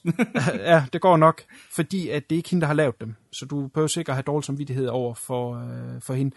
Det er simpelthen skrevet af komponisten til filmen, og så ah, spurgte okay. de hende, om hun ville lave det. Og øh, det, der var cool, det var, at øh, hvis man ikke kender Joan Baez, så ikke lige ved, hvad fanden øh, hun har med noget at gøre, så øh, kan man kalde hende for en øh, kvindelig Bob Dylan i det kan man godt, ja. Det I, er, den, tid, den, er ikke, den er ikke, i, i den tid, ja, helt sikkert. Hun var en, en vigtig uh, musikalsk stemme i, ja. i 60'erne. Det kan man ikke komme udenom. Nej, altså hun gik for eksempel med, med, med King øh, i et eller andet... Øh, øh, det var et eller andet by med nogle sorte børn, der ikke måtte gå i skole, og der blev kastet sten efter dem, og så gik hun sammen med dem. Ikke? Altså hun bragte fokus på nogle meget vigtige ting i den øh, tid af amerikansk historie. Øh. Ja. Der var hun, det var også sådan en som Marlon Brando var også inde over der, altså, hvor du havde, havde mange af de mere progressive øh, venstreorienterede, som jo var med i, øh, i borgerrettets øh, øh, forkæmperne der. Ja, lige nuagtigt. Og øh, har jo så den her fantastiske, karakteristiske, smukke, helt tynde, fine stemme. Men øh, producenten har, af, af soundtracket, eller hvad hedder det, komponisten af soundtracket, han, han gik simpelthen bare til hende med øh, et pitch om, hvad den her film handlede om. Og det var nok til, at hun sagde ja, så hun havde ikke læst manuskriptet. Så der, der er vi tilbage ved det her film, er sådan lidt hippieagtig. Han har jo selvfølgelig kommet og sagt, at det er den her film om, øh, at hvis vi fortsætter, som vi lever i dag, så ender vi med at smadre naturen, men der er den her mand, der kæmper og står op for naturen og, og, og prøver at redde den her lille øh, park ud i rummet. Øh, og som hun har sagt, der er nogle gode øh, intentioner i den, det vil jeg gerne øh, lave de her to sange til, eller sø, øh, indspille de to sange. Så hun har ikke øh, øh selv skrevet dem. Men det værende sagt, og jeg er heller ikke nogen stor øh, Joan Baez øh, konisør, jeg kan rigtig godt lide hende, jeg synes, hun har en fantastisk stemme, og jeg synes, de her to sange er faktisk rigtig øh, fede i filmens univers, og jeg synes, de passer godt til, fordi filmen er lidt overdreven hippieagtig, og, og at teksterne også er om jord mellem tæerne og sådan noget der, øh, det, det synes jeg skulle øh, passer fint dertil. Ikke? Altså, det er sgu offbeat, men jeg kan godt lide, når noget er, er kontrastagtigt, vi er jo i rummet, og det er meget sci-fi-agtigt, men samtidig er det også bare øh, helt nede på jorden. Ja. På den måde. Så det synes jeg er super fedt. Og så selve melodierne af sangene har... Øh, øhm, har de, er, er der også store del af filmens musik, som bare er øh, uden teksten, altså uden sangen.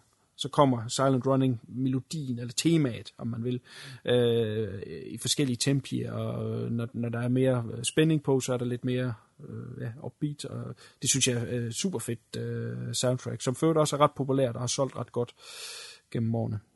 Og, og det har jo nok også været noget med, med Joan øh, Ja, helt sikkert. Øh. Ja, helt sikkert. Så, så jo, altså der, der er vi heldigvis uenige.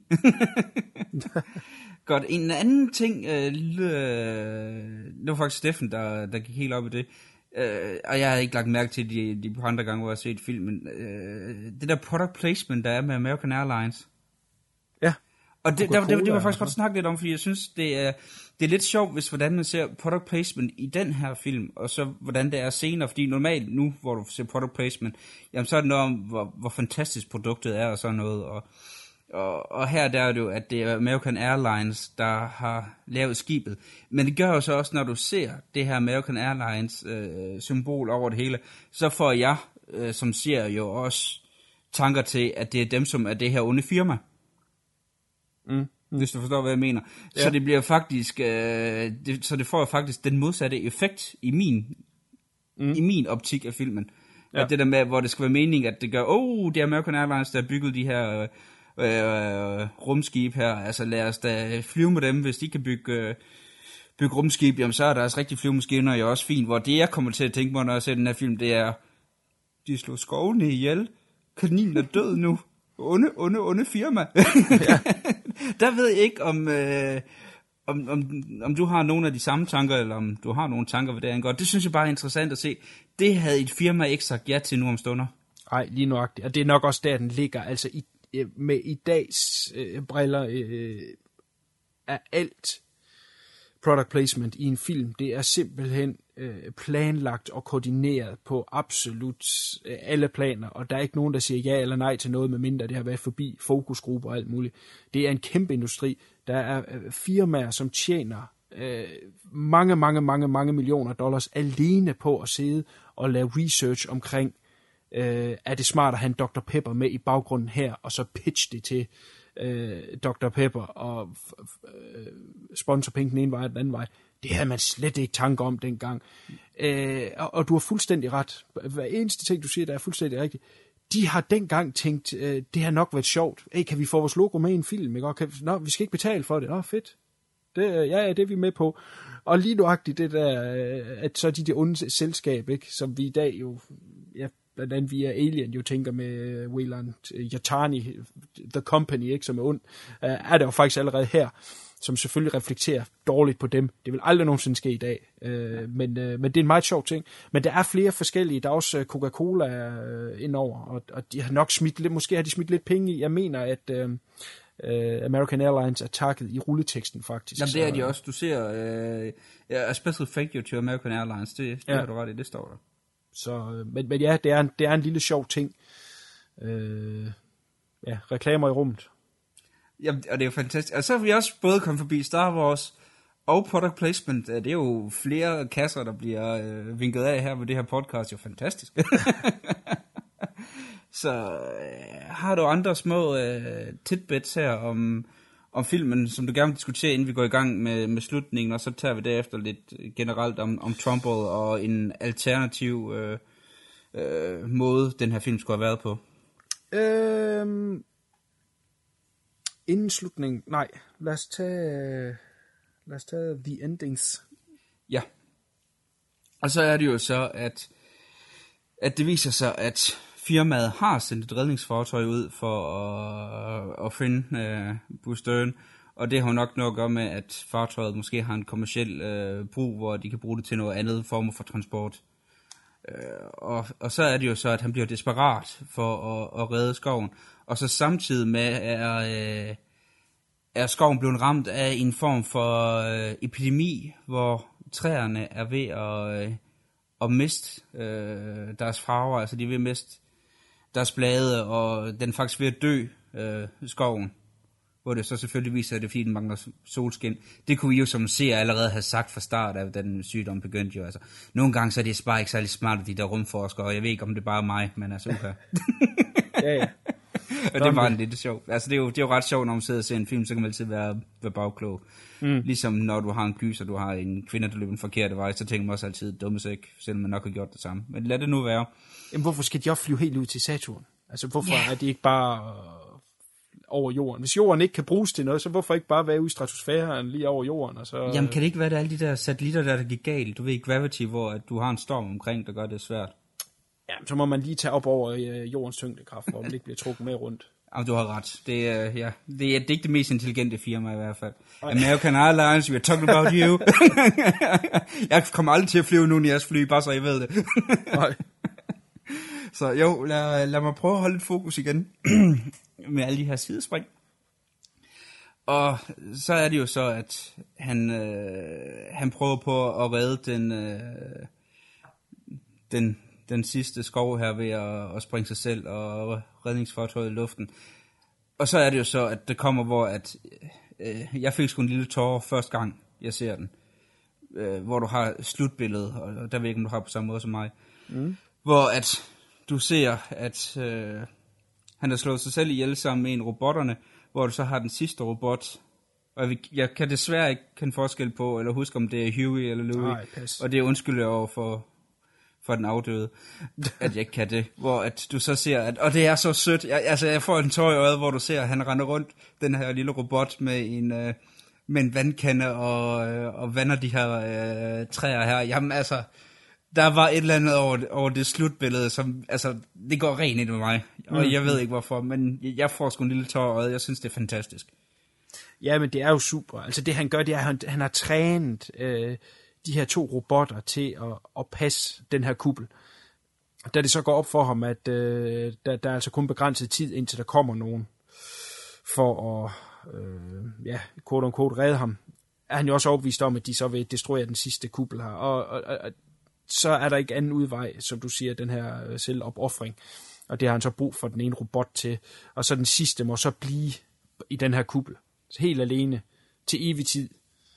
Øh, eller i hvert fald så længe der er strøm på den. Øh, og så gå og vande de der. Det er jo så det, der skal være filmens øh, øh budskab, dens, dens, dens, dens uplifting hope, er, at øh, hvis, vi, hvis vi ændrer os nu, så kan vi nå at, at, at redde jorden. Og det, øh, det er der, der noget smukt over, helt sikkert. Ja, også det, at det er maskinerne, der redder naturen, og ikke mennesket. Ja. altså, det er, jo, det er jo også det, der er så lidt, at, at det, er ikke, det er ikke os, der kommer til at, øh, til at redde verden. Det er, hvad vi har skabt, der kommer til at redde den for os. Det er jo også lidt, øh, lidt Ja, sjovt. og det er... øh, Jeg bliver nødt til lige at trække 2001 ind over igen, fordi den her film er jo på mange måder øh, den omvendte øh, 2001 A Space Odyssey, hvor du har en robot, som, eller robot, øh, computer, som, øh, quote unquote, ender med at blive ond og slår sit crew ihjel. Hvor her er det en mand, som slår øh, hans crew ihjel, og så er det robotten, der lever til sidst. Ja. Det er sådan lige det omvendte af det.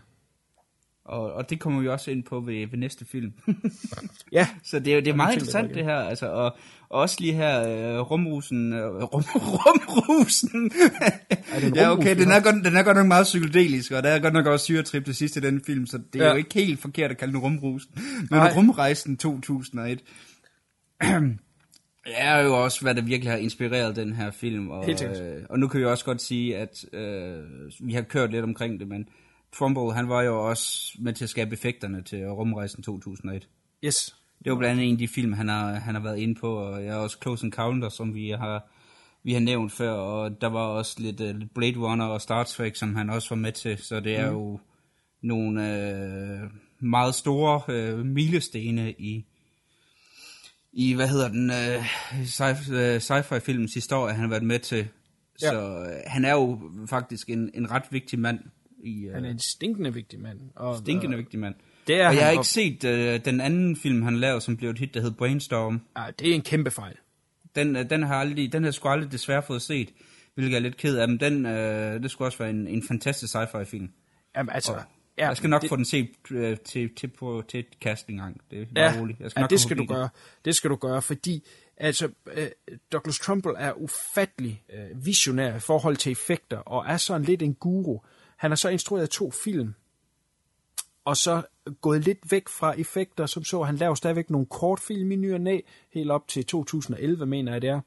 Og så har han været med til at lave theme parks, han har blandt andet lavet øhm, øh, Back to the Future øh, theme park, og, og det er også øh, hele tiden at presse, hvad man kan lave, og derfor er han også en, man går sådan til, øh, og gå på YouTube, finde videoer med ham, der kan han sidde og snakke om ting i, i det filmiske, hvis man er interesseret i det selvfølgelig, det tekniske, hvordan kommer film til at udvikle sig effektmæssigt i fremtiden, og hvis man ser, finder nogle gamle videoer, hvor han snakker om den her nye bølge af 3D, inden at den egentlig var kommet, der kunne han sidde og snakke om det. Øh, han er sådan... Øh, øh, hvad skal man sige, øh, oraklet inden for effekter, der, hvad der kan lade sig gøre med, med, med filmtricks og effekter. Øh. Jamen, han er jo, han er jo lidt øh, inden for den her form for effekt, som Rick Baker, han er inden for øh, make-up'en for eksempel. Altså, de har jo lidt samme, ja. samme status for hver deres inden af effektmageriet, kan man øh, vist godt sige.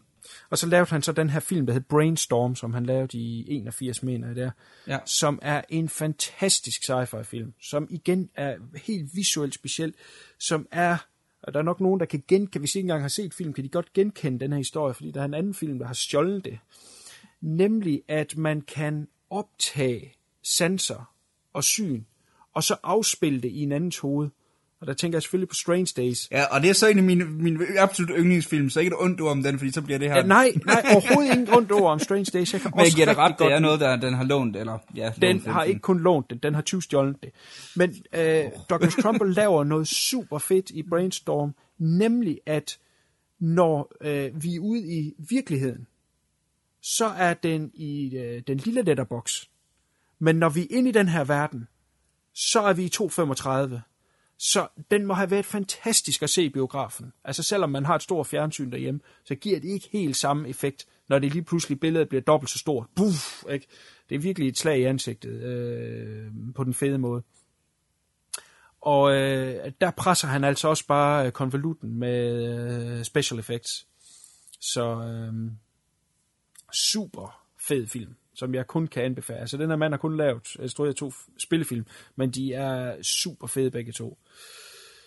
Uh, helt sikkert. Så stort uh, recommend til, til uh, Brainstorm. Må jeg, må jeg lige nævne, hvem der har skrevet den her film? Ja, gør det. Gør det endelig dog. Den er skrevet af blandt andet en mand, der hedder Steven Bochco, som jo et par år senere blev ret kendt for Hill Street Blues, og senere igen NYPD Blue. Så det var da et navn. Og så en, som jeg ved, at CK øh, hader som pesten. Nemlig Michael C. Mimo, som jo senere lavede The Deer Hunter, Year of the Dragon og selvfølgelig Heaven's Gate. Så ja. nok hans mest famøse film. Så hvis du, hvis du tager Heaven's Gate og laver famøs om til berygtet. ja, det er rigtigt. vil jeg godt give dig. Nu ved jeg, at på et tidspunkt, der kommer et podcast, hvor øh, Magnus Simino, han vil øh, komme under behandling. Måske ja, snarligt. Snarligt. Snarligt, om ikke så lang tid i hvert ja. fald. Så der, der skal vi nok høre mere om ham. Men jo, han var jo øh, han var med til at skrive nogle øh, øh, ret cool film. Ja. Var han ikke også... Åh, nu, jeg ved, jeg forveksler med John Milius, men var han ikke også med ind på en af Dirty Harry-filmene? Eller blandt han fuldstændig sammen med John Milius lige nu? Det må du det må gøre. passe. Det, det lyder mere sandsynligt end øh, John Milius, vil jeg sige. Jeg mener faktisk, det, det kan godt være at tage fuldstændig fejl der. Øh, og det undskylder jeg, hvis jeg gør for Michael Semina. Så. Ja, ja. Research er ikke vores stærke side. Ja. Steve Botzko vil jeg godt gå med til. Så. Ja, det, det finder vi ud af til næste gang. Ja. Vores Botko, han er fantastisk. Semino, det kommer vi ind på senere. ja, det Så, men jo, øh, lige også en, øh, en, en sidste ting, jeg, jeg har lidt, det er jo, at det var jo øh, en relativt low-budget film, det her. Mm. Og øh, kritisk blev den en succes, men det bliver så også en, øh, et box office flop. Og det er jo lidt sjovt, fordi øh, da man laver lidt research af den her øh, liste af steder, det som Trump selv siger, øh, blev grunden til en fiasko. Og, det, og hvis den historie er sand, så synes jeg faktisk, det er synd, at Universal de skal have sparket nødderne.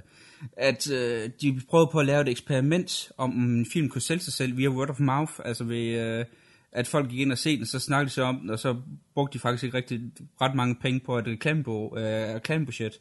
Mm. Og øh, jeg ved ikke, om det er sandt, men hvis det er, så er der altså i hvert fald nogle executives, der skal have et los i nøgnene. Jamen, der var... øh, Nu skal jeg selvfølgelig have skrevet det ned, jeg, jeg faldt over det. Øhm, de, de producerede fem film for små penge til øh, uerfarne eller øh, debuterende instruktører. Øh, og, og, og, flere, og flere af dem er blevet øh, større hits, men du kan selvfølgelig ikke lige fucking huske, hvad det var for nogle af dem. Det er sat med for. Men, men der var den her en af dem, og en af tingene var også, at der ikke blev rigtig blevet penge på øh, marketing.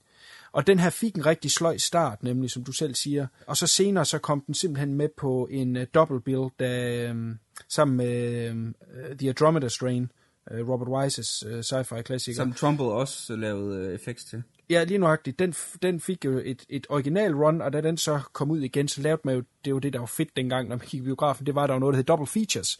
Uh, og der er også ordet B-film, det var ligesom film nummer to.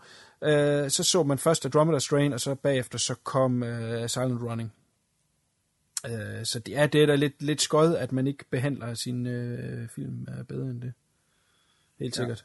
Ja, desværre. Uh, og den her kunne jo kunne godt have, have brugt et større... Men det her jo så heldigvis, det er jo så igen en af de film, som publikum selv har taget, uh, taget til sig senere. Så, ja. så det er jo en god ting. En anden sjov ting er, at øh, nogle af de skud, hvor man ser de tre rumskibe, altså i starten, det blev brugt i en øh, tv-serie, som Rod Serling havde, der hedder Night Gallery. Der var det med i et afsnit, inden at filmen fik premiere. Er det ikke også skørt i sig selv? Jo. fordi, det er faktisk ret sjovt. Fordi rumskibene er meget, meget, meget øh, specifikke. Altså, det er ikke noget, der er set i andre film før, også fordi der er de her kæmpe kubler på, så det er med det samme, man ser dem, ved man. Det er fra Silent Running. Så altså, det er sådan lidt skørt, at man sådan øh, ikke har værnet mere om det property, men det var sådan lidt... Øh, øh, har I noget stock footage? Jamen, vi har noget af de her rumskib. Ja, ja, det bruger vi lige. Og så kom det i fjernsynet, og så flere måneder efter, kunne man så gå i biografen og sige, hey, vent, det har jeg kraftedet med at set før, det der. Det er sgu også lidt underligt. Ej, det er faktisk sjovt. Jamen, det er jo også hele den der med, Saturn, det er jo faktisk noget, der var meningen, der skulle blive brugt i ja, 2001. rumrejsen 2001. Ja. Var det, er det ikke rigtigt? Jo, det var en effekt, som, som ikke var mulig at lave dengang, og derfor så øh, blev det ændret i øh, 2001 til øh, Jupiter. Og så, øh, så har det åbenbart ligget i baghovedet på den gode Trumbull, at, øh, at det skulle skulle laves en, en gang, og der er jo så gået fire år mellem øh, 2001 og så til Silent Running. Så, så har det kunne lade sig gøre i mellemtiden. Godt. Og så har jeg lige en aller, aller sidste ting, øh, inden, altså jeg kommer til at nævne, at, og når man kommer til at nævne, nu skal man også behandle det, at øh, der også var en alternativ udgave, altså fra starten, ja. øh, var det jo meningen, at Freeman Lovell skulle være en meget ældre herre, mm. øh, det skulle faktisk være en mavesur gammel mand, og øh, grunden til, at han tager og stikker af med den her kuppel, er simpelthen for at være i fred for resten af menneskeheden, og hvor det ikke handler om at redde kuplen, men handler simpelthen om at, at overleve for sig selv, så at det faktisk går hen og bliver en helt anden base af en historie, mm. Og får også en helt anden slutning, hvor det ender med, at uh, kuplen uh, bliver taget op af nogle rumvæsener, mm. og hvor du så har, at uh, rumvæsenernes første møde med, med menneskeheden bliver så den her robot og de her træer her. Det er lidt, også grund til at nævne det, altså det, det interesserer mig øh, meget, den der alternative udgave, øh, de havde af den. Det lyder ikke som noget, der kunne være en god film. Både og. Øh, altså, det, altså det er lidt det, fordi det lyder som om, at som de tænker karakteren der, lyder det øh, for mig, som det var en karakter, jeg var svært ved at holde af, hvor at jo, øh, Freeman Lovell i, i den her udgave, han er jo også decideret sindssyg, for at sige det mildt, i, i visse dele af filmen. Men man har stadigvæk sympati for hans agenda. Ah, dog, det er jeg ikke sikker Altså, han er en fucking douche. Vi kan lige så godt sige det lige ud, ikke? Prøv at høre. Han har nogle idealer, som vi jo må være øh, altså, sympatisk overfor, ikke? Altså, han vil gerne redde et stykke af jorden, ikke? Og på den måde også sige til os, at vi skal redde jorden, ikke? Det er jo meget sympatisk. Ja. Men han er bare en fucking douche, fordi de tre, han er, er ombord på rumskibet her med, de forstår ham ikke helt. Man er simpelthen vennet. Øh, man har, altså mennesker spiser syntetisk mad, og de spiser ikke noget, der kommer op af jorden mere. Det er simpelthen bare syntetisk mad, det har man vendt sig til, der man spiser ikke det andet. Det er kun hippien, der gør det. Og så bliver han sur på dem og står og råber af dem og alt sådan noget. Altså, de, de, jeg synes jo ikke, de er onde. De driller ham lidt og sådan Jamen, noget. det er jo bare nogle drengerøve jo. Ja, ja. Altså, det er jo det. Det er jo, ikke, det, det, det er jo bare nogle, der de vil bare gerne have det sjovt. Men, men han er bare en douche. Altså, det, han er jo virkelig et røvhul, og er svært at sympatisere med, i hvert fald i første akt. Når han så bliver alene, så kan det være, at det bliver noget andet, ikke? Men ja. altså, øh, den idé, der var med det alternative, øh, eller alternativ, det var sådan en første idé til det, og så efterhånden, som manuskriptet blev lavet, blev det så til det, vi kender i dag, var, at han, han ville ikke tilbage til jorden. Altså, de her rumskibe skulle tilbage til jorden. Øh, og, og det ville han ikke. Og så derfor så slog han de andre ihjel, og så ville han så bare svæve ud i universet og, og, og være sig selv. Og så er det så, at skoven skulle, som du siger, være for, at han kunne overleve. Og han spiste de ting, der var der. Han var egentlig ikke interesseret i, det var ikke noget stort ideal om at, at, at redde noget. Og så er det, han kommer i, eller hvad, han kommer de op for at redde ham, er det sådan, det skulle være?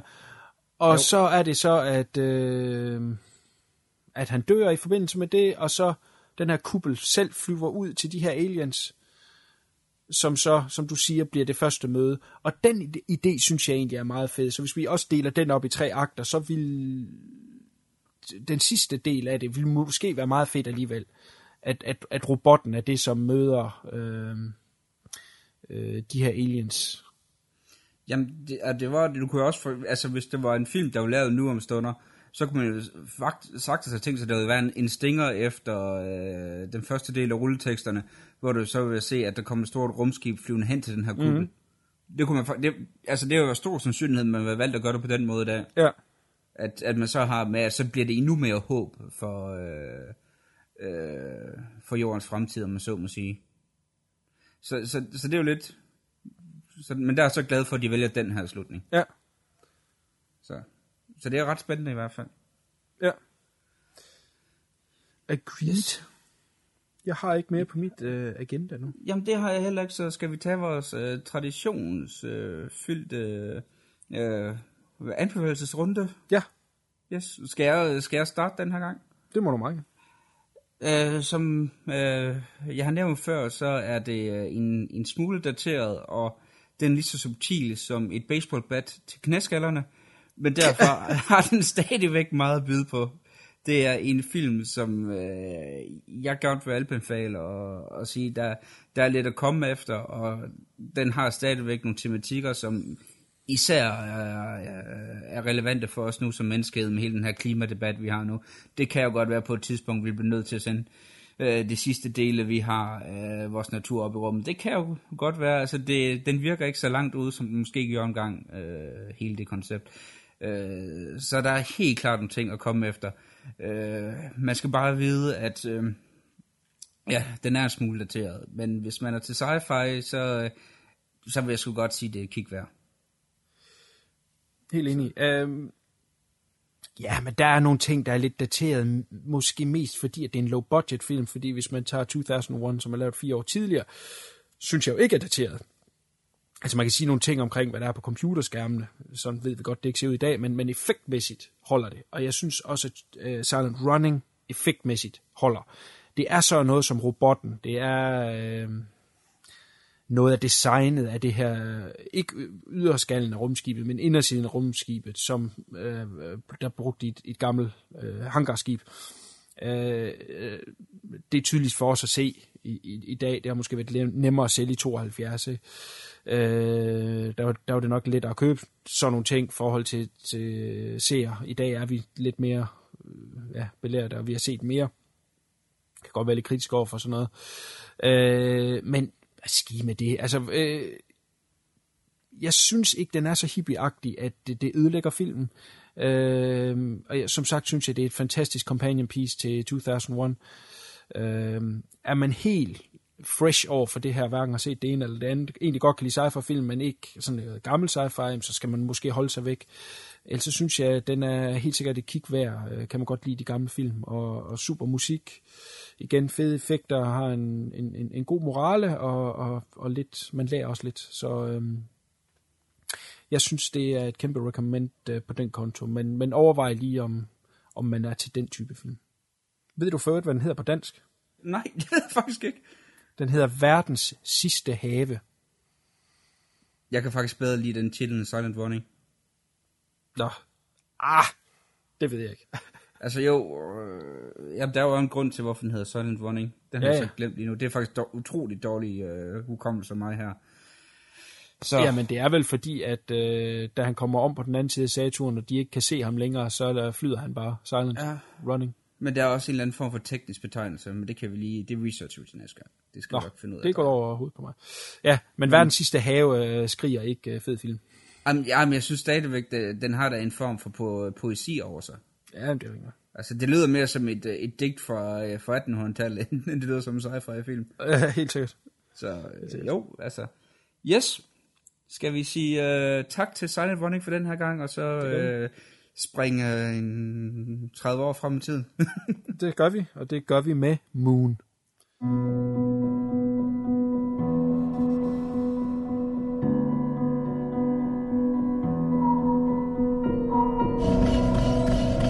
Sam Bell reporting to Central. Everything running smoothly. Over and out. Rock and roll. God bless America.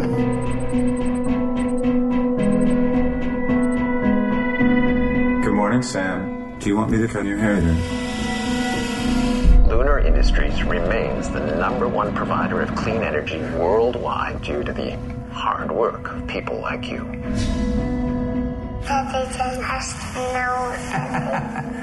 Three years is a long haul, you know. I know you're really lonely up there, but I'm proud of you. Two weeks to go, Sam. Two weeks to go, buddy. I'm going home. Looks like we got a live one. I'm gonna go out. Okay, Sam.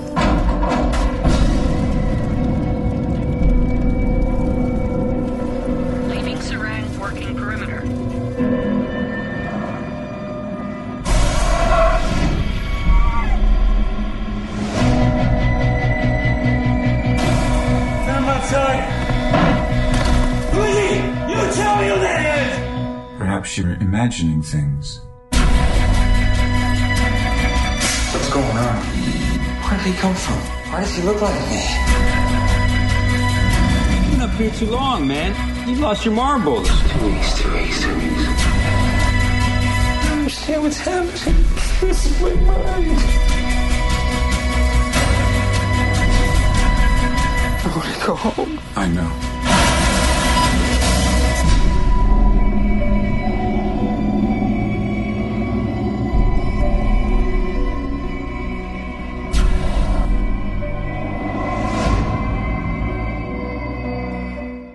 Moon 2009. Sam Bell har 14 dage tilbage af et treårs turnus på en enmands minebase på månen. Men pludselig begynder der at ske underlige ting omkring ham. Er det blot syner, eller er der mere til det? Yes, Moon 2009. Why? Igen, det er jo ligesom øh, afslutningen på vores øh, isolation i rummet tema. Ja. Og øh, den her, den er jo også bare en, en film, jeg elskede, da jeg så den. Og den har jeg også virkelig, den her stopfodret folk med, for at sige det. Altså, jeg har nemlig tvangsfodret folk med den her film, for at få, få flere til at se den. Og, og, og jeg synes, det er det værd. Altså, det er en form for intelligent sci-fi, som man ikke ser alt for tit. Altså jo, ind på Independent-scenen, så ser du det tit, og øh, nu om stunden er også begyndt at se det igen. Altså det er godt nok sådan noget som Inception, jeg ikke bryder mig så meget om, men den prøver der på at få intelligent sci-fi tilbage igen, og så kan man jo så sige, hvad med om den film nej. Jeg går godt så sådan noget som Interstellar, det kunne kunne ikke i lige så høj grad. Ej. Men der er der stadigvæk sådan et forsøg på at, at få de her intelligente sci-fi films øh, tilbage på en måde. Om det så lykkedes hver gang, det kan vi så diskutere, og det har vi også gjort på mange podcasts efterhånden. Men i, øh, i den her for mig, der, øh, der fungerer det øh, ved at, øh, at prøve på at, at tage en formel, som vi har set før i Silent Warning og Rumrejsen 2001, og så tage og, og lave nogle, nogle twists på den. Og ja, hvad er dit, øh, dine første tanker om filmen, inden vi kaster os over den frødende? Ja, jamen øh, øh, ufattelig positivt. Øh, meget lige det du sagde, er jeg stor fan af intelligent sci-fi, altså hvor man lige putter lidt mere i det. Det er ikke nødvendigvis øh, rumvæsener og øh, ildkamp i rummet. Det kan altså også bare være øh, mennesket. Øh, kampen er simpelthen bare en isolation i rummet, ikke? Ja. Øh, kan skabe rigeligt med spænding. Og jeg, jeg, jeg husker tydeligt, at der kom uh, trailer til den her film, der havde en idé og et håb om, hvad det var. Og det har vi snakket om før, det der med at have forventninger, og så ser man noget, og så bare, god, det var noget lort. Eller det levede overhovedet ikke op til forventninger, eller det var slet ikke, hvad jeg troede, det var. Da jeg så den her film, var det præcis, hvad jeg havde håbet, det ville være, og alle mine forventninger på den konto blev indfriet. Så derfor er det selvfølgelig øh, rent positivt. Ah, der er et par enkelte ting undervejs, men det tager vi, når vi når der til. Ja, der, der, vi har nok nogle ting, vi, Ja, øh, trods vi kommer til at snakke lidt om i hvert fald. Ja. Så, så men jo, altså, lad os øh, kaste ud i det. Vores hovedperson den her gang, det er Sam Bell, spillet af Sam Rockwell i en, igen, kanon pragt præstation. Øh, for at sammenligne den med Bruce Stearns, så er den her meget mere nedtonet øh, i, i del af filmen, end, øh, end Bruce Stearns var. Altså selvfølgelig så får øh, Rockwell selvfølgelig også mulighed for at, at virkelig udfolde hans talent, øh, som vi også kommer senere ind på, når vi kommer lidt dybere ind i historien. Og, øh, og det er jo ret sjovt, fordi du har jo mere eller mindre kun to øh, karakterer i, i den her film. Du ser nogle ganske korte klip med nogle øh, samtaler fra jorden, hvor du lige ser øh, øh andre mennesker, men det er ganske kort tid, øh, og, og det er sådan lidt uinteressant. Blandt andet så snakker han med hans kone, og du ser også de her CEOs for det firma, han arbejder i, ganske kort. Men ellers så er det bare øh, Sam Bell-karakteren og den kunstneriske, kunstneriske kunstig intelligens hedder det, mm. uh, Gertie, som jo øh, så bliver lagt stemme til uh, Kevin Spacey, som jeg synes er totalt topform i den her film her. Jeg synes, den spiller bedre, når det bare er hans stemme, men når det er, uh, når det er hans uh, person. Der ved jeg ikke, hvad, hvad du har at sige til det. Ja, er lodret uenig. Øh, og det er jeg, fordi øh, altså ideen omkring hans stemme og måden den bliver leveret på er super. Men det er bare, altså Kevin Spacey, han er sådan en, øh, han dukkede op i starten af 90'erne. Ja. Og, og, og er lige så stille blevet bygget op til et, øh, et fænomen på en eller anden måde. Og bare alene hans stemme, ikke? og han, og, og, han kan jo kraftedeme ikke være på, øh, på, på, på Letterman eller noget som helst, uden han skal lave parodier af andre. Og, og, og på en eller anden måde er han bare selv blevet til Kevin Spacey. Altså, giver det mening?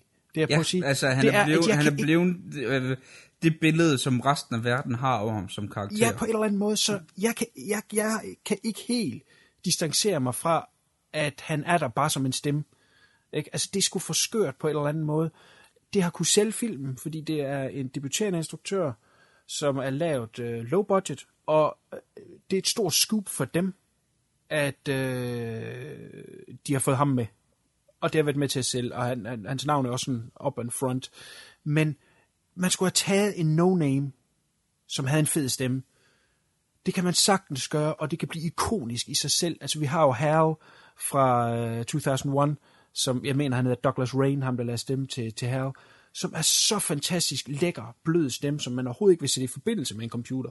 Og det kunne man sagtens have valgt her også.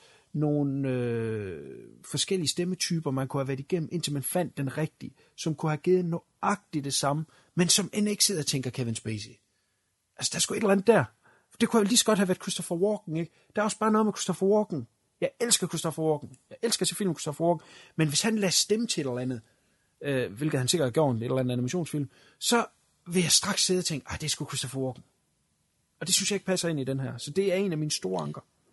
Jamen, det synes jeg faktisk ikke, jeg gør, altså med, med Kevin, fordi den måde, hvor han, han får sådan lidt metallisk klang, altså, det der, det der lykkes for ham ved hans stemmebrug i den her, som jeg synes, der fungerer rigtig godt, det er, at han får mange følelser ud af stemmen. Mm. Og, og det er der, derfor, jeg synes, han er, han er det rigtige valg øh, til at, øh, til at lægge stemme. Jeg forstår godt øh, øh, dit argument med, at nogle gange, det man også til snakker om, at det kan være svært, når øh, den samme skuespiller har for mange roller i, i øh, har for mange ikoniske roller, for eksempel. Altså, at McKellen mm. bliver ofte nævnt i, øh, i den sammenhæng, for eksempel. Øh, det der med, at nogle gange, så kommer en, en skuespiller måske også til at sprede sig ud over for meget. Og, øh, så jeg kan godt forstå dit argument.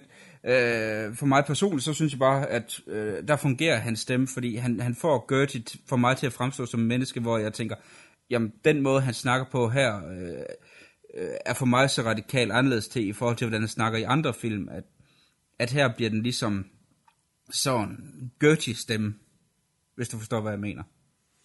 Jamen, det gør jeg.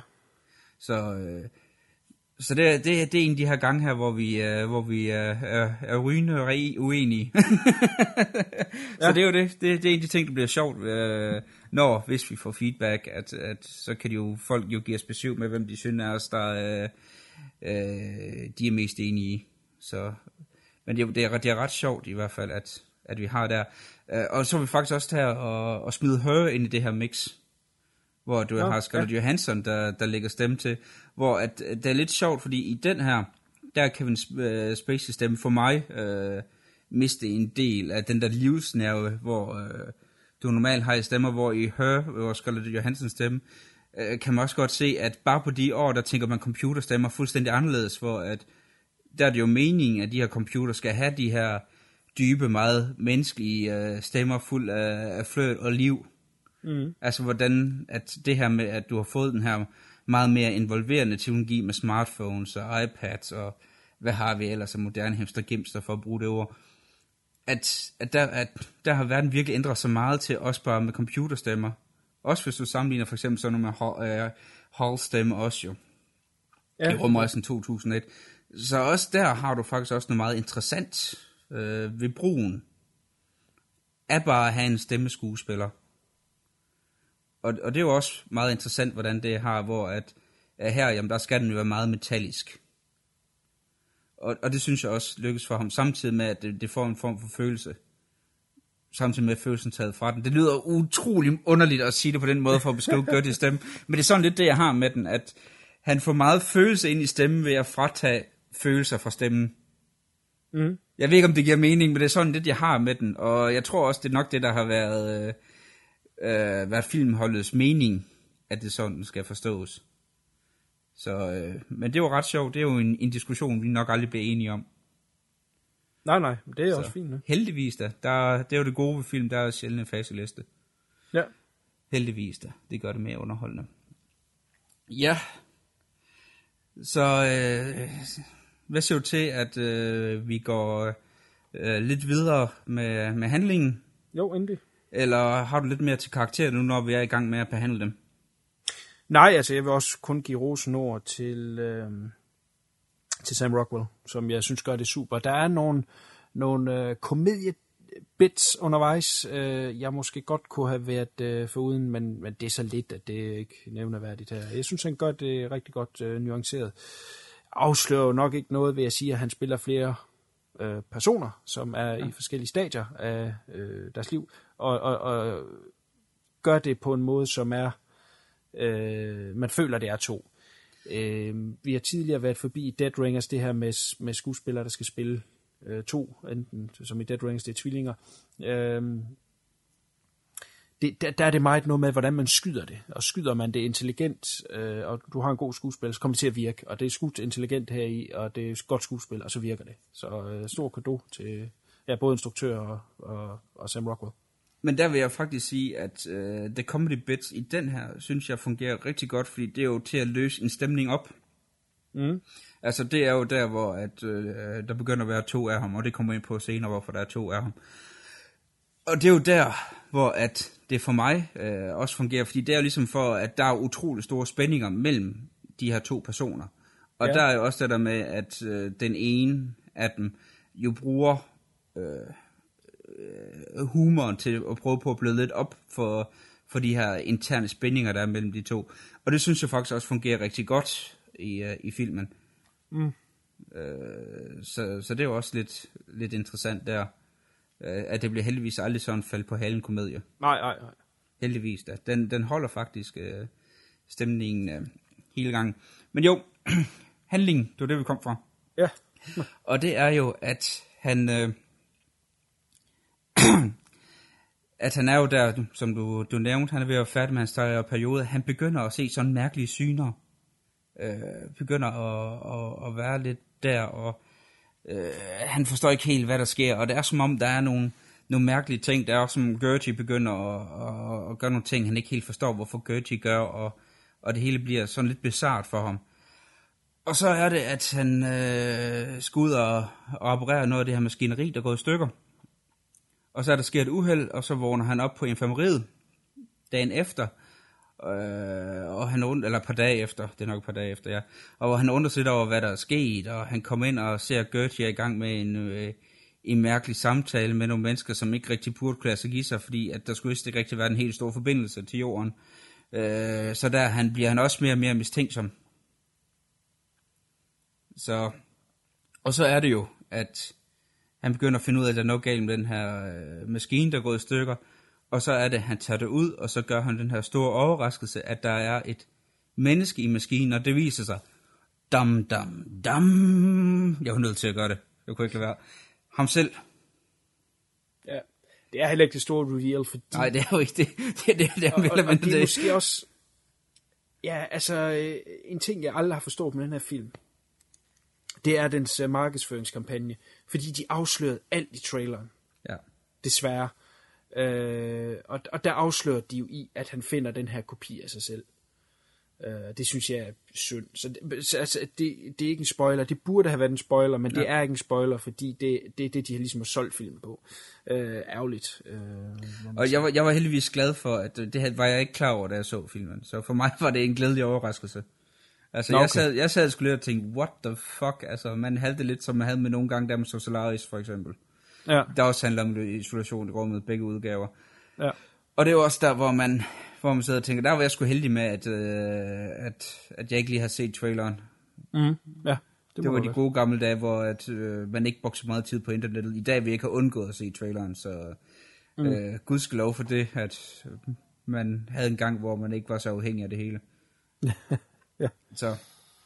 Men hvad synes du om opbygningen øh, hertil, til hvor han finder sig selv? Har du nogle øh, bemærkninger til, til det, eller skal vi stille og roligt? Øh... Nej, det har jeg. Altså, det er pisse fedt uh, stemning, øh, der til designet af den her øh, lille bunker, som er øh, den station, han er på, hvor han så styrer de her øh, øh, mine øh, fartøjer, som kører af sig selv. Øh, alt det der, det er super fedt lavet. Øh, det er sådan nogle modeller. Det, det er ikke øh, computereffekter, små modeller øh, som øh, det virker skide godt og giver en ekstra dimension til det i forhold til, hvis det hele bare var computereffekter. Det synes jeg er fedt. Øh, og øh, man kommer så lidt ind i hans hverdag og hans, øh, hans pingpong med den her øh, computer, som styrer det hele, der gør det. Det synes jeg virker øh, super fedt, helt sikkert. Og så er der faktisk en ting, jeg vil gribe fat i allerede nu, øh, ja. som også er virkelig med til at, at få filmen til at leve. Øh, vi snakkede om det, det før ved Silent Running, hvor øh, du især var helt vild med soundtracket.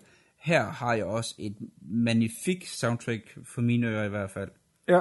Og øh, det er jo Marcel, er det ikke det, han hedder? Og Clint Mansell. Clint Mansell, jeg har ikke Marcel. Marcel, det er det, han hedder ikke. Ja, det er det der med meget så udtale ord jo. Vores nye ja. faste, øh, hvad kalder man det, spot, om man så må sige. Ja. Så så det, og øh, han gør det fantastisk, og han er også blandt andet ved at være, øh, være over øh, sådan noget som Requiem for a Dream for Aronofsky, mener jeg. Mm. Hvis jeg ikke tager helt fejl, og det Jamen, synes det er jeg også rigtigt. er. Hvad sagde du? At det er rigtigt. Tak. Uh. Det var rart, at jeg endelig havde ret i noget i dag. Hvor at øh, han, han forstår virkelig at skabe nogle, nogle lydbilleder, og, og det gør han også her. Altså det, øh, det er på en måde både opløftende, samtidig med at det er meget så umuligt. Og mm. det er også med til virkelig at, at skabe den her øh, stemning af, af isolation på en måde. Og, og det er jo også absolut fantastisk i filmen. Der ved jeg ikke, hvordan du har du med, med, med soundtracket her, om du er også begejstret for det, eller har en Jo. lidt modsat holdning. Jo, jo, men det, og den, det falder øh, helt i tråd med filmens øh, design og, og, og visuel stil, at ting er meget minimalistisk, fordi det skal være praktisk. Øh, og alt ser praktisk ud på den her rumstation, og, øh, og, og, og måden øh, første akt her, hvor vi ligesom kommer ind i det hele, er, er fortalt meget simpelt og let, og, og, og et stort, tungt score vil have, have mast det. Det er det her fine, lette, som øh, også afbilleder fint den isolation. Altså der er ikke der er jo nærmest kun et instrument, eller i hvert fald meget få instrumenter, øh, som også bare øh, illustrerer øh, ja, den ensomhed der. Så det er fantastisk soundtrack, som det meste øh, Clint Mansella. Det er øh, super fedt. Ja, det er en, øh, en komponist, man, øh, man varmt kan anbefale, og for at være, øh, være lidt i, øh, i tråd med øh, Deep Throat, så har han jo også blandt andet i hans tidlige øh, dage været inde som komponist på nogle af de blødere øh, softcore-film. Mener jeg læste i et interview engang. Fy. Det kan godt være, at jeg tager fuldstændig fejl, men det mener jeg, jeg læste i Empire. Så hvis, hvis det ikke passer, så er det Empire, der løg for mig. mener du, du har læst? Du mener, mener du, du har set? Ja, har jeg set. Jeg kan jo ikke læse, du ved godt. Jeg er jo analfabet. Nå, ja, tilbage til filmen.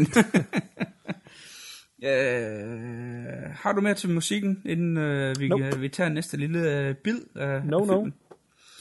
Og så er det jo, at han tager øh, sig selv, hvor lyder det sjovt, hvor han tager sig selv med tilbage til skibet og, og sørger for at, at genopleve øh, sig selv. Og, der, og så er der jo, at der begynder at komme nogle for mig sindssygt fede scener i filmen, hvor du har øh, de her to udgaver af... Skal vi ikke lige gøre selv den tjeneste, vi kalder den ene for klon 1 og klon 2?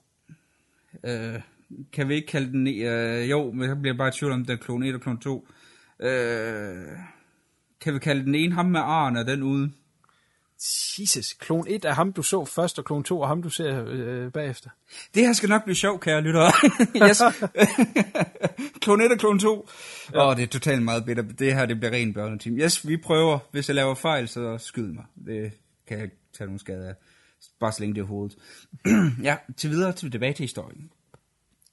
Og så er det, at øh, du har de fantastiske scener med klon 1 og klon 2. Mm.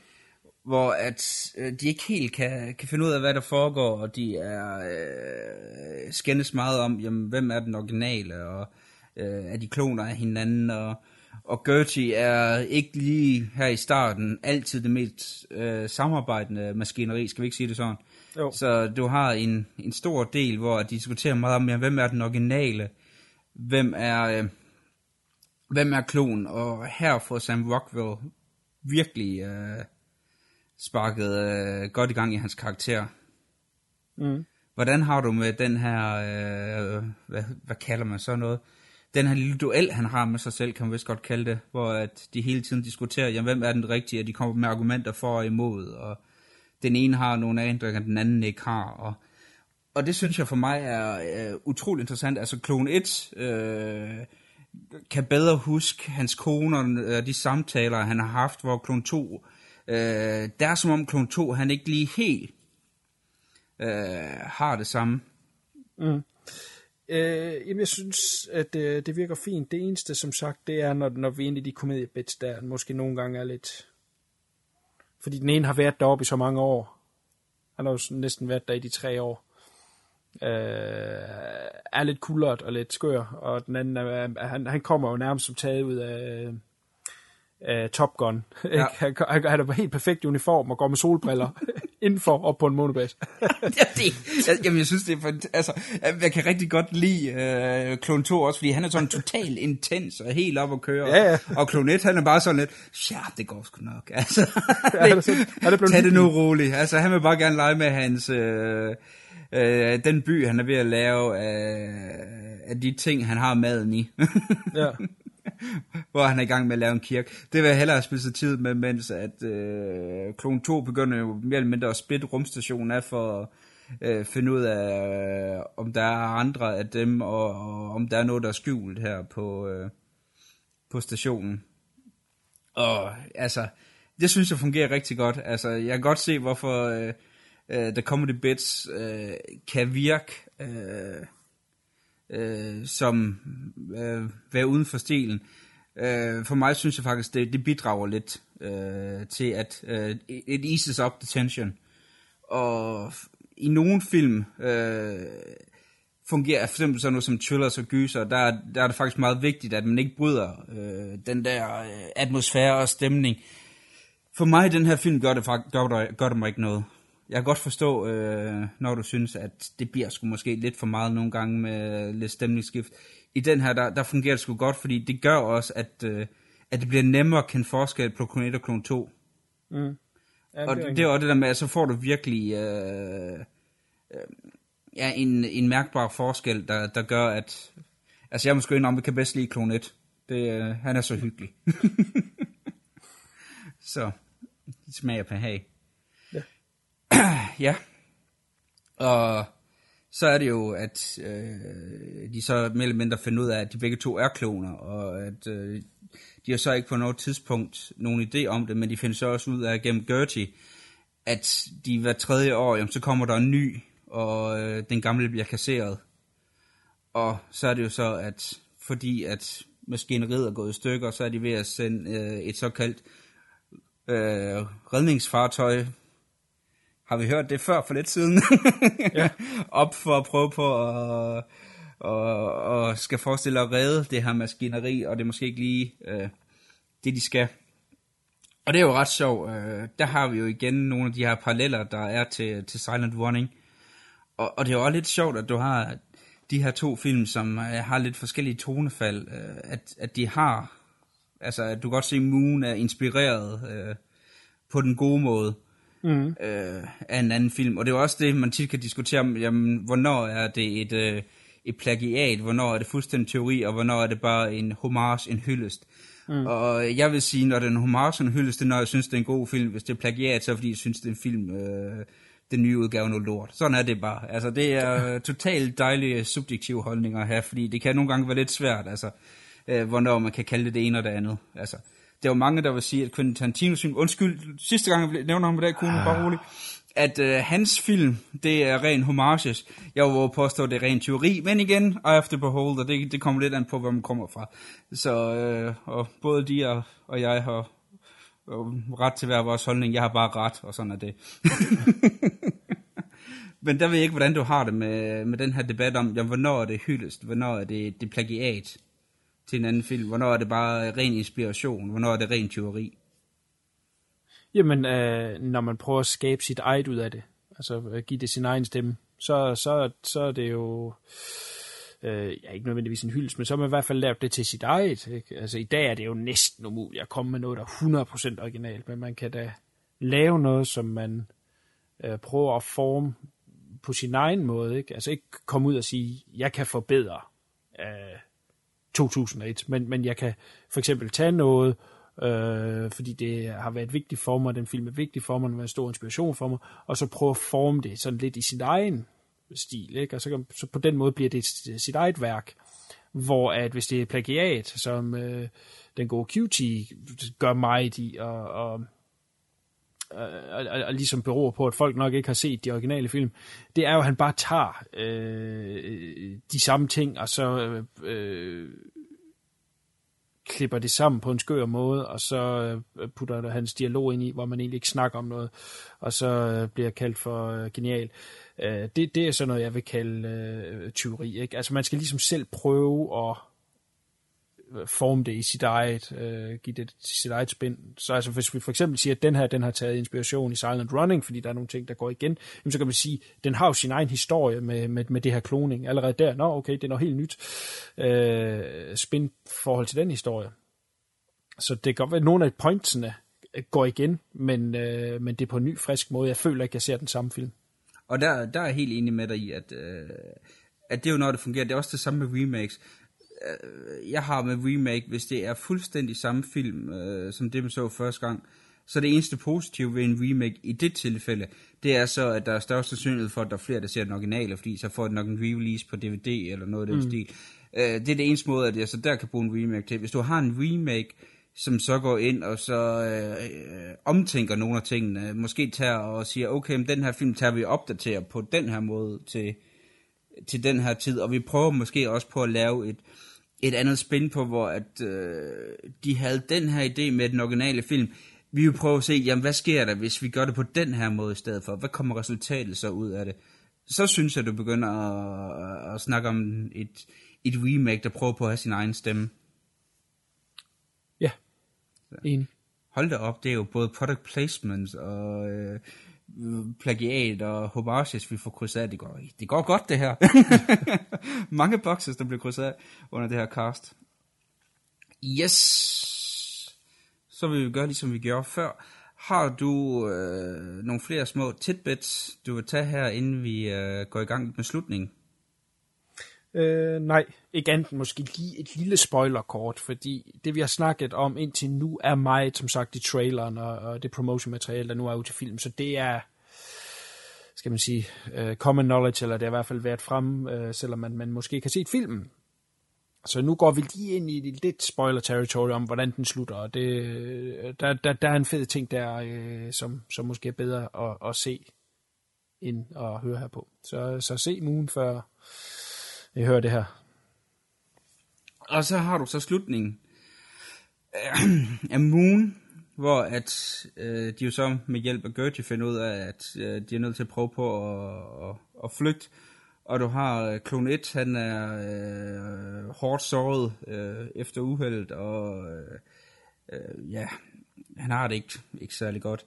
Og Clone 2 får sådan en idé om, jamen, han vil prøve at gøre alt, hvad han kan for at redde øh, øh Klonet vil sende ham tilbage til øh, kone og, og barn. Øh, det viser sig, at konen er død, og barnet er blevet voksen i løbet af de her øh, plus 20 år, der nu er gået.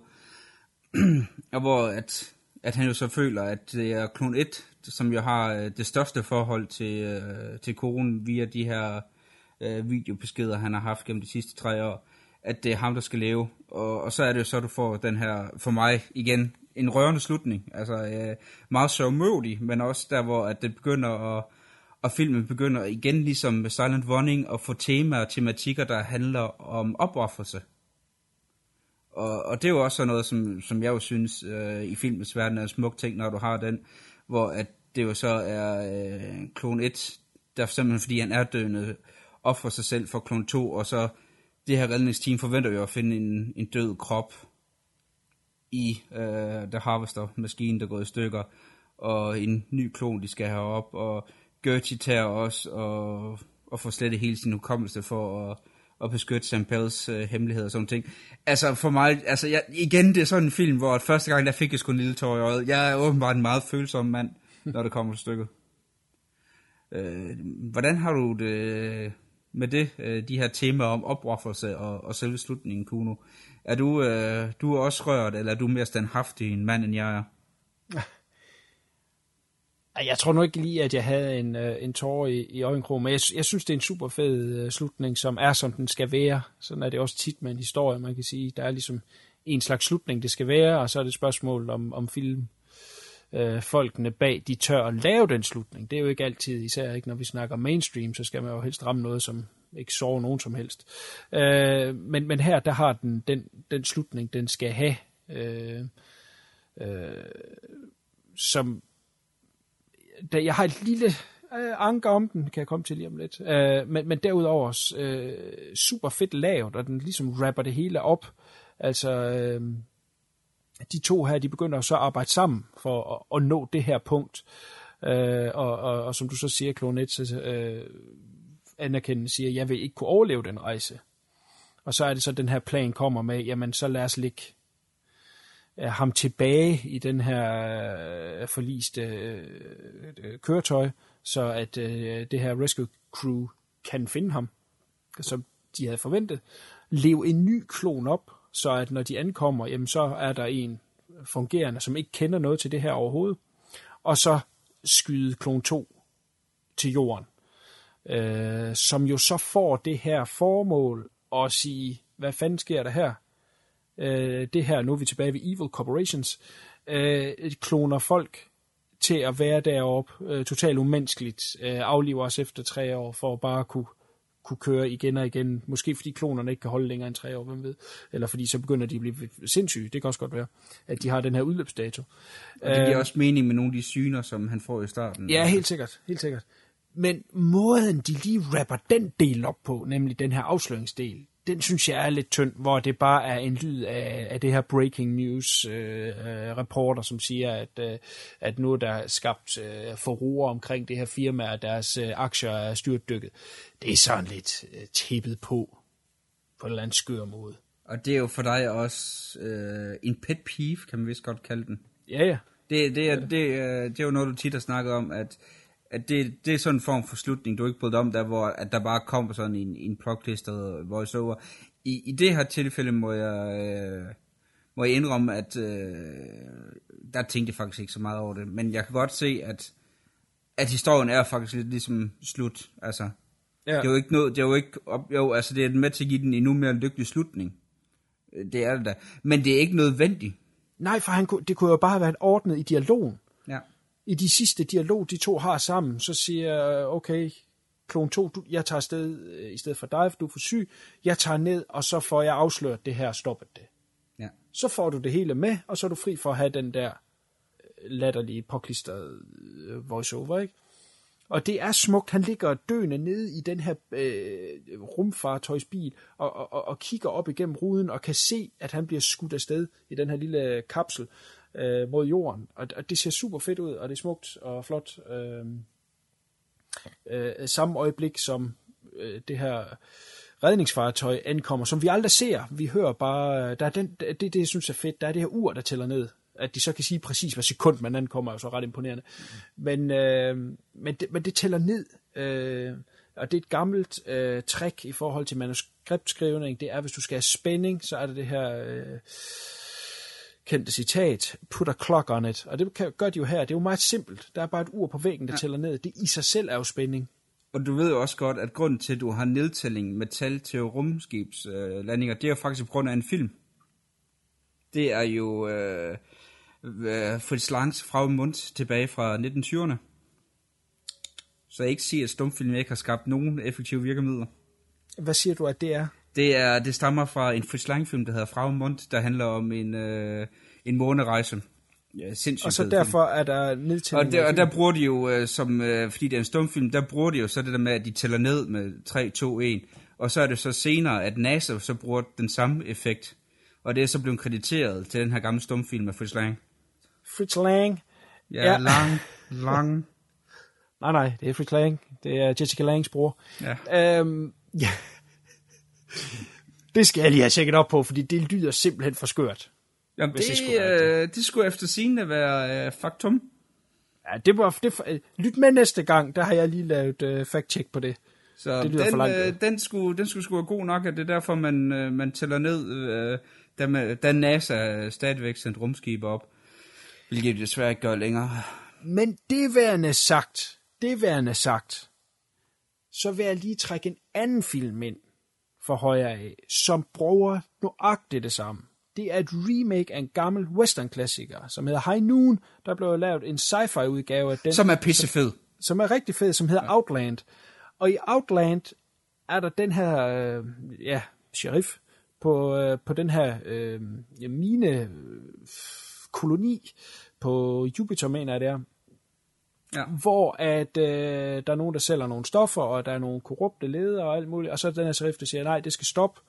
Og så bliver der sendt nogle bounty hunters op, og han ved, de kommer. Ja. Og så er der igen, i den film bliver der sat et ur på, og han ved præcis, hvornår det rumskib kommer med de her bounty hunters. Øh, og det er der, vi ved, at det ligesom skal udløses. Ikke? Og, ja. og det tror jeg helt klart, at, øh, at den gode Duncan Jones, jeg tror ikke engang, vi har fået nævnt hans navn endnu, altså den debuterende instruktør, der har lavet den her film, ja.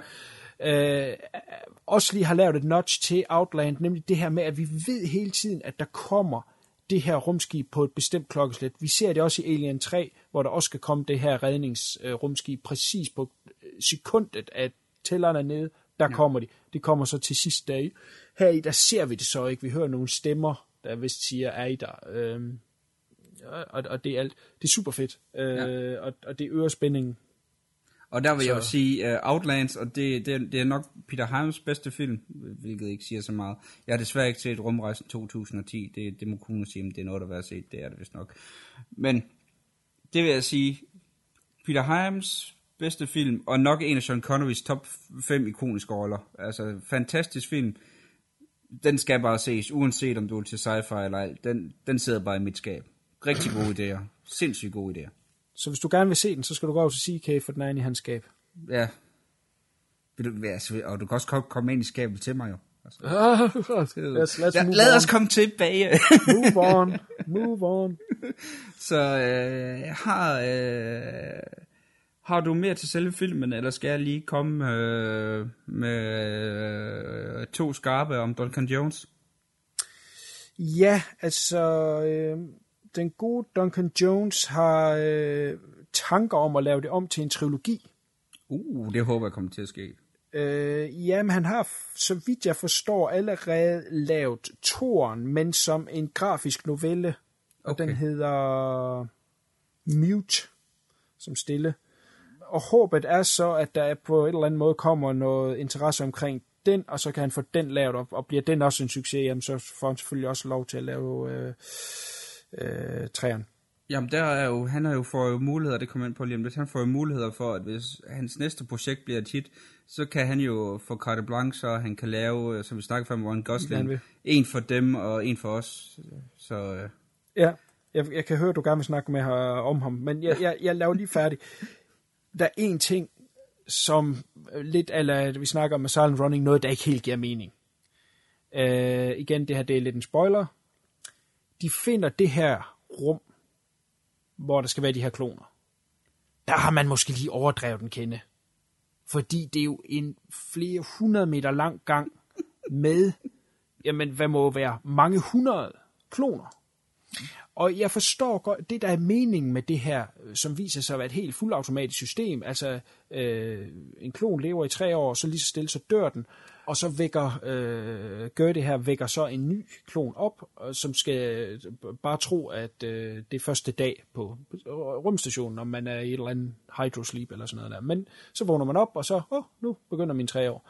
Den idé er jo meget fin, for man skal ikke bruge penge på øh, transport og alt det der. Det, det er bare, det kører af sig selv. Og skulle der ske en skade undervejs, og han bliver dræbt efter øh, et halvt år, jamen så vækker man en ny, og så er man i gang med det samme. Ikke? Meget smart. Men, og det kan godt være, at jeg overtænker sådan noget, men når jeg ser det der, så tænker jeg bare, jamen, hvornår skal de nogensinde få brugt alle de kloner? Altså forstå på den her måde, teknologi udvikler sig. I, I filmen, der er der gået 15 år, fra den første klon har været der, til den klon, der er der nu. Det ved vi, fordi at datteren er cirka de her 15 år. Øh, og de første optagelser er, øh, det det er en baby. Så vi er i generation klon 5 og klon 6. Det vi før kaldte for klon 1, klon 2. Det må så være 5 og 6. Øh, og de vækker så klon 7 til sidst. Altså, der er 300 kloner mere. Prøv at tænke, hvor mange år frem det er, hvis vi bare ganger med 3. Altså, der er alt det teknologi, der er på den rumstation, der det bruger man slet ikke mere. Det ja, men der, der bliver så også nævnt i filmen, at der faktisk var mange flere kloner end det. Altså, at, uh, blandt andet der, hvor at, at det viser, at der er nogle kloner, der har været defekte fra start af også. Åh oh, jo, Altså, det bliver også nævnt. Men jeg giver det ret i, altså, det er, jo- det er jo stadigvæk, altså, det er et, et, et firma, der tænker utrolig langsigtet. Ja, og Altså- meget dyrt, fordi de har jo så åbenbart rumskibe, som kan komme op til planeten. Så man kunne jo sige, vi har et, et fryserum med plads til øh, fem kloner. Ja. Og så kommer vi en gang imellem op og fylder, fylder op. Så, så, så fylder vi lige op igen. Ja. Ikke? Så Men det- det, er så noget, det er så lige lidt skørt, øh, at det ikke lige er...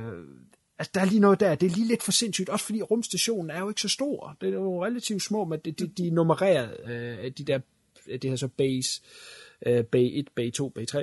Øh, og så, så vi får relativt hurtigt en fornemmelse af størrelsen af den her, i hvert fald nogenlunde. Og så kommer de ned i den her kælder, ikke? og så er der bare gravet øh, flere hundrede meter ud. Øh, det er sådan lidt, åh, for satan det er sgu lidt skørt. Det er en lille bitte ting, jeg ved det godt, nogle gange så hæfter jeg mig ved skøre ting, ikke? men det er lige, når man er så tæt på mål, så er det bare, hvorfor lige det? Hvorfor lige overdrive så meget? Altså, igen, det var en af de ting, jeg ikke havde tænkt over, men du har sgu da ret, det er lidt, det er lidt skørt, men altså, det, øh, og det er jo igen, det, det var en film, jeg var fanget ind over, så jeg tænkte ikke over det, men øh, din, øh, din, hvad hedder det, øh, hvad kalder man sådan noget, din undren over Mm. den øh, måde at vælge at gøre det på, kan jeg godt forstå. Det har måske ikke verdens bedste øh, business sense, for at sige det mildt. Nej. Og så lige en ting, jeg kommer bare i tanke om det nu, ganske kort, i forhold til Silent Runner. En ting, jeg altid har undret mig over det, med den film, det er, da de får at vide, de skal springe det der kubler der. Hvorfor han ikke bare lavet en aftale med de der tre crewmember, om at de bare kan frigive den kuppel med ham inde i, og så kan de flyve hjem og sige, at de har sprunget i luften. Jamen, det er jo fordi, de andre skibe kan se de der eksplosioner, ja. Ja, hvis, hvis han kunne gemme sig bag ved Saturn, så kunne de kraftede dem også. Nå, Ja, Fuck det, du har ret. videre. Det er, det er, det er små, øh, små sjove tester, som jeg, Ja, jeg godt som jeg hænger Faktisk, De er sjove at tænke over i hvert fald, det er de. Ja. Så. Godt. Ja. Duncan Jones. Må jeg godt nu? Det må du. Yay! Det har jeg jo glædet mig til længe, fordi øh, Duncan Jones hedder jo ikke kun Duncan Jones. Han hedder jo også Zoe. Så han er jo øh, også tidligere kendt som Zoe Bowie. Det er David Bowies søn. Og jeg ved, at David Bowie han kommer ind på på et eller andet tidspunkt. Også i Ja. forhold til hans filmkarriere. Igen. Så, så det er jo lidt sjovt, at vi har, øh, at vi har June her også, som jo er en... Øh, jeg synes i hvert fald, at øh, Moon er rigtig fed. Øh, hans fortsættelse, øh, hans film nummer to, Source Code, var jeg ikke så imponeret over. Den havde for mig for mange petitesser. Øh, jeg er ikke øh, til, at jeg begyndte at miste overdrevet. Det er en film, øh, jeg mener Jake Gyllenhaal som den her soldat, der er fanget i et time loop, hvor han skal prøve på at stoppe et øh, terroristangreb øh, for at lykkes. Øh, det er en af de tidsrejsefilm, hvor at nogle gange for mig ved tidsrejsefilm, så bliver det for mange paradoxer til, at jeg kan, kan tage det til sidst. Og for mig så får Source Code en, en paradox for meget. Jeg ved ikke, om du har set den. Jo, jeg, jeg kan godt lide den. Så, uh, det var godt. Uh, det var rart. Men der har jeg lidt, den, den bliver bare lidt for meget for mig, Source Code. Men uh, det er en instruktør, som uh, jeg glæder mig til at, at se, hvad kommer. Og også det, som Kuno siger, at han gerne vil lave Moon om til en trilogi, hvor han har Mute. Den næste film, han skal lave, og jeg, jeg tror, det bliver lort. Men det er Det meget interessant. også. Jeg tror, det Øh, det værste. Kuno, han ved også godt, hvad det er. Ja. Og øh, det her, det, øh, jeg, jeg ved ikke, hvad det bliver. Enten så bliver det nye Ringenes Herre, eller også så bliver det øh, episode 1 af Star Wars. Det er, det jeg snakker om, det er, at han skal lave en filmatisering af øh, mega, øh, selv er en computerspil, det hedder World of Warcraft, som de fleste af jer nok har hørt om. Jeg tror Ja. ikke, man kan undgå at høre om World of Warcraft. Det her er så Duncan Jones, der skal være instruktør på. Og jeg må godt nok sige, en hvilken som helst anden instruktør, Duncan Jones, har jeg sprunget den film over. Men nu bliver jeg simpelthen nødt til at se den. Altså, det, Mm. det, øh, det er en af de der film, der hvor man på forhånd bare frygter, at det ikke bliver godt. Men uh, lad os nu se. Uh, på grund af Moon, så vil, så vil jeg give den film en, uh, en ordentlig chance. Ja. Så der ved jeg ikke, hvordan du har med den kommende World of Warcraft. Jamen, det er ikke noget, jeg kender noget til. Øh, det, er ikke- det er ikke noget, jeg normalt interesserer mig for, men øh, øh, jeg tænker det samme som dig, at det bliver nok en clusterfuck. Men altså, øh, igen, øh, som du siger, det er, en- det er en, øh, umiddelbart en instruktør, som har haft øh, gode intentioner og, og slå dem godt afsted med de film, han har lavet, så jeg giver ham the benefit of the doubt, så må vi se. Men, Jamen, og bare se, at du har en, en, øh, en så relativt ny instruktør, at han så får, øh, som jeg har forstået, skulle være et mega budget at arbejde med Mm. her jo. Og, øh, så det bliver, det bliver spændende at se, hvad han får ud af det. det øh, om ikke andet, så bliver det interessant clusterfuck, for at sige det mildt. ja, ja. Jeg kan ikke se den film lykkes. Jeg er ked af at sige det. Jeg kan ikke se den lykkes, men der er heldigvis til 100 millioner mennesker, der, der bare venter på at, at sige, at jeg tager fejl. Så jeg håber, de får ret. Jeg håber, de får ret. Ja. Så, så jo. Øh, skal vi lave en, en lille recommend-runde, og så få afsluttet Ja. i dag? Ja. Godt. Øh, starter du den her gang? Det gør jeg. Øh, jeg vil anbefale den til alle, der kan lide intelligent sci-fi. Fordi den er godt skruet sammen. Den er lækker lavt. Fedt design. Godt skuespil. Den er sej. det er den korte udgave. Se den. Altså, det eneste, jeg vil tilføre, det, er- det er selvfølgelig soundtracket, og alt det, du sagde. Hey, Så, frygtelig enig. det er godt. Det må vi også godt være en gang med. Ja, bare lige for at prøve det. Godt. Jamen, Yes. øh, så skal vi jo bare lige runde det, vi normalt gør, nemlig at vi gerne vil have nogle likes. Vi vil gerne have nogle likes på vores Facebook. Øh, vi vil gerne have nogle kommentarer derinde, eventuelt til de øh, podcast, på det øh, pågældende podcast, så hvis man har en kommentar til den her, så gå ind og find opslaget for det her, øh, den her episode, og så skriv dertil, hvis I har noget om de film, vi har nævnt, eller øh, utal af facts, vi har fået forkert. Man kan også bare poste selv på siden, hvis der er øh, en film, man har et spørgsmål til, eller en film, man bare ser, og så kan vi andre komme ind og sige, ja, den synes vi er fed, den synes vi er dårlig, hvis man har spørgsmål, det lignende. Lad os se, om vi ikke kan få et community op ind, øh, på fjesen. Øh, vi vil også gerne have nogle stjerner og en form for anbefaling ind på øh, iTunes. Og vi vil også godt have en kritik, altså. Ja, jeg vil også hvis, gerne hvis, hvis I synes, vi er elendige, så også sig det. Altså, bare I snakker om os for helvede. Det er vi ligegyldige. Vi kan Ja. ja. kalde os røvhuller, bare I, bare I snakker om os. Nævn os for hulen der. vi vil også gerne anerkende. Så nær, øh, nærmer vi os jo med hastige skridt øh, episode 50, og som jeg har nævnt øh, de sidste par gange, så er der øh, nogle ting, vi prøver at køre i værks til det. Og den ene ting er jo det her, øh, som har fået titlen CK siger. Det er, når CK han siger titler, eller siger navne. Der kan man simpelthen skrive ind via vores øh, fjes. skrive øh, øh, besked derinde. Det må hellere være en øh, privat besked, fordi så ryger det nemlig kun til mig, så kan jeg læse den. Øh, så CK ikke kan gå og øve sig på at sige de her navne eller titler. Men det er fordi, du, du, du siger jo navne og titler på din helt egen kære lille fasong. Jeg har øh, en film, som øh, mine venner altid har øh, drillet min udtalelse om, øh, så den kan jeg komme med allerede her nu som en smagsprøve på, hvad der Ja, venter endelig, jer. Øh, Predator, hvad for en film tror du det er? Jamen, det er nok uh, Predator. Ja, men Predator, den er jeg blevet drillet for i mange år. Jeg har en anden en, jeg godt vil lige vil prøve på dig. Uh, Cronenberg lavede for et par år siden en film omkring uh, uh, fædrene af psykologi. Kan du huske, hvad den hedder? Ja, øh, en, en farlig metode er dangerous method. Method. A dangerous method. A dangerous method. Method. Fantastisk. Så mm. hvis man har nogle gode idéer til navne eller titler, som uh, CK vil brække tungen over at sige, så send dem uh, via en besked til uh, via Facebook, så, uh, så stiller vi ham nogle, uh, nogle sjove prøver her til episode 50 og få lidt sjov ud af det. Og CK er med på den, og han ved godt, at det er kærligt ment.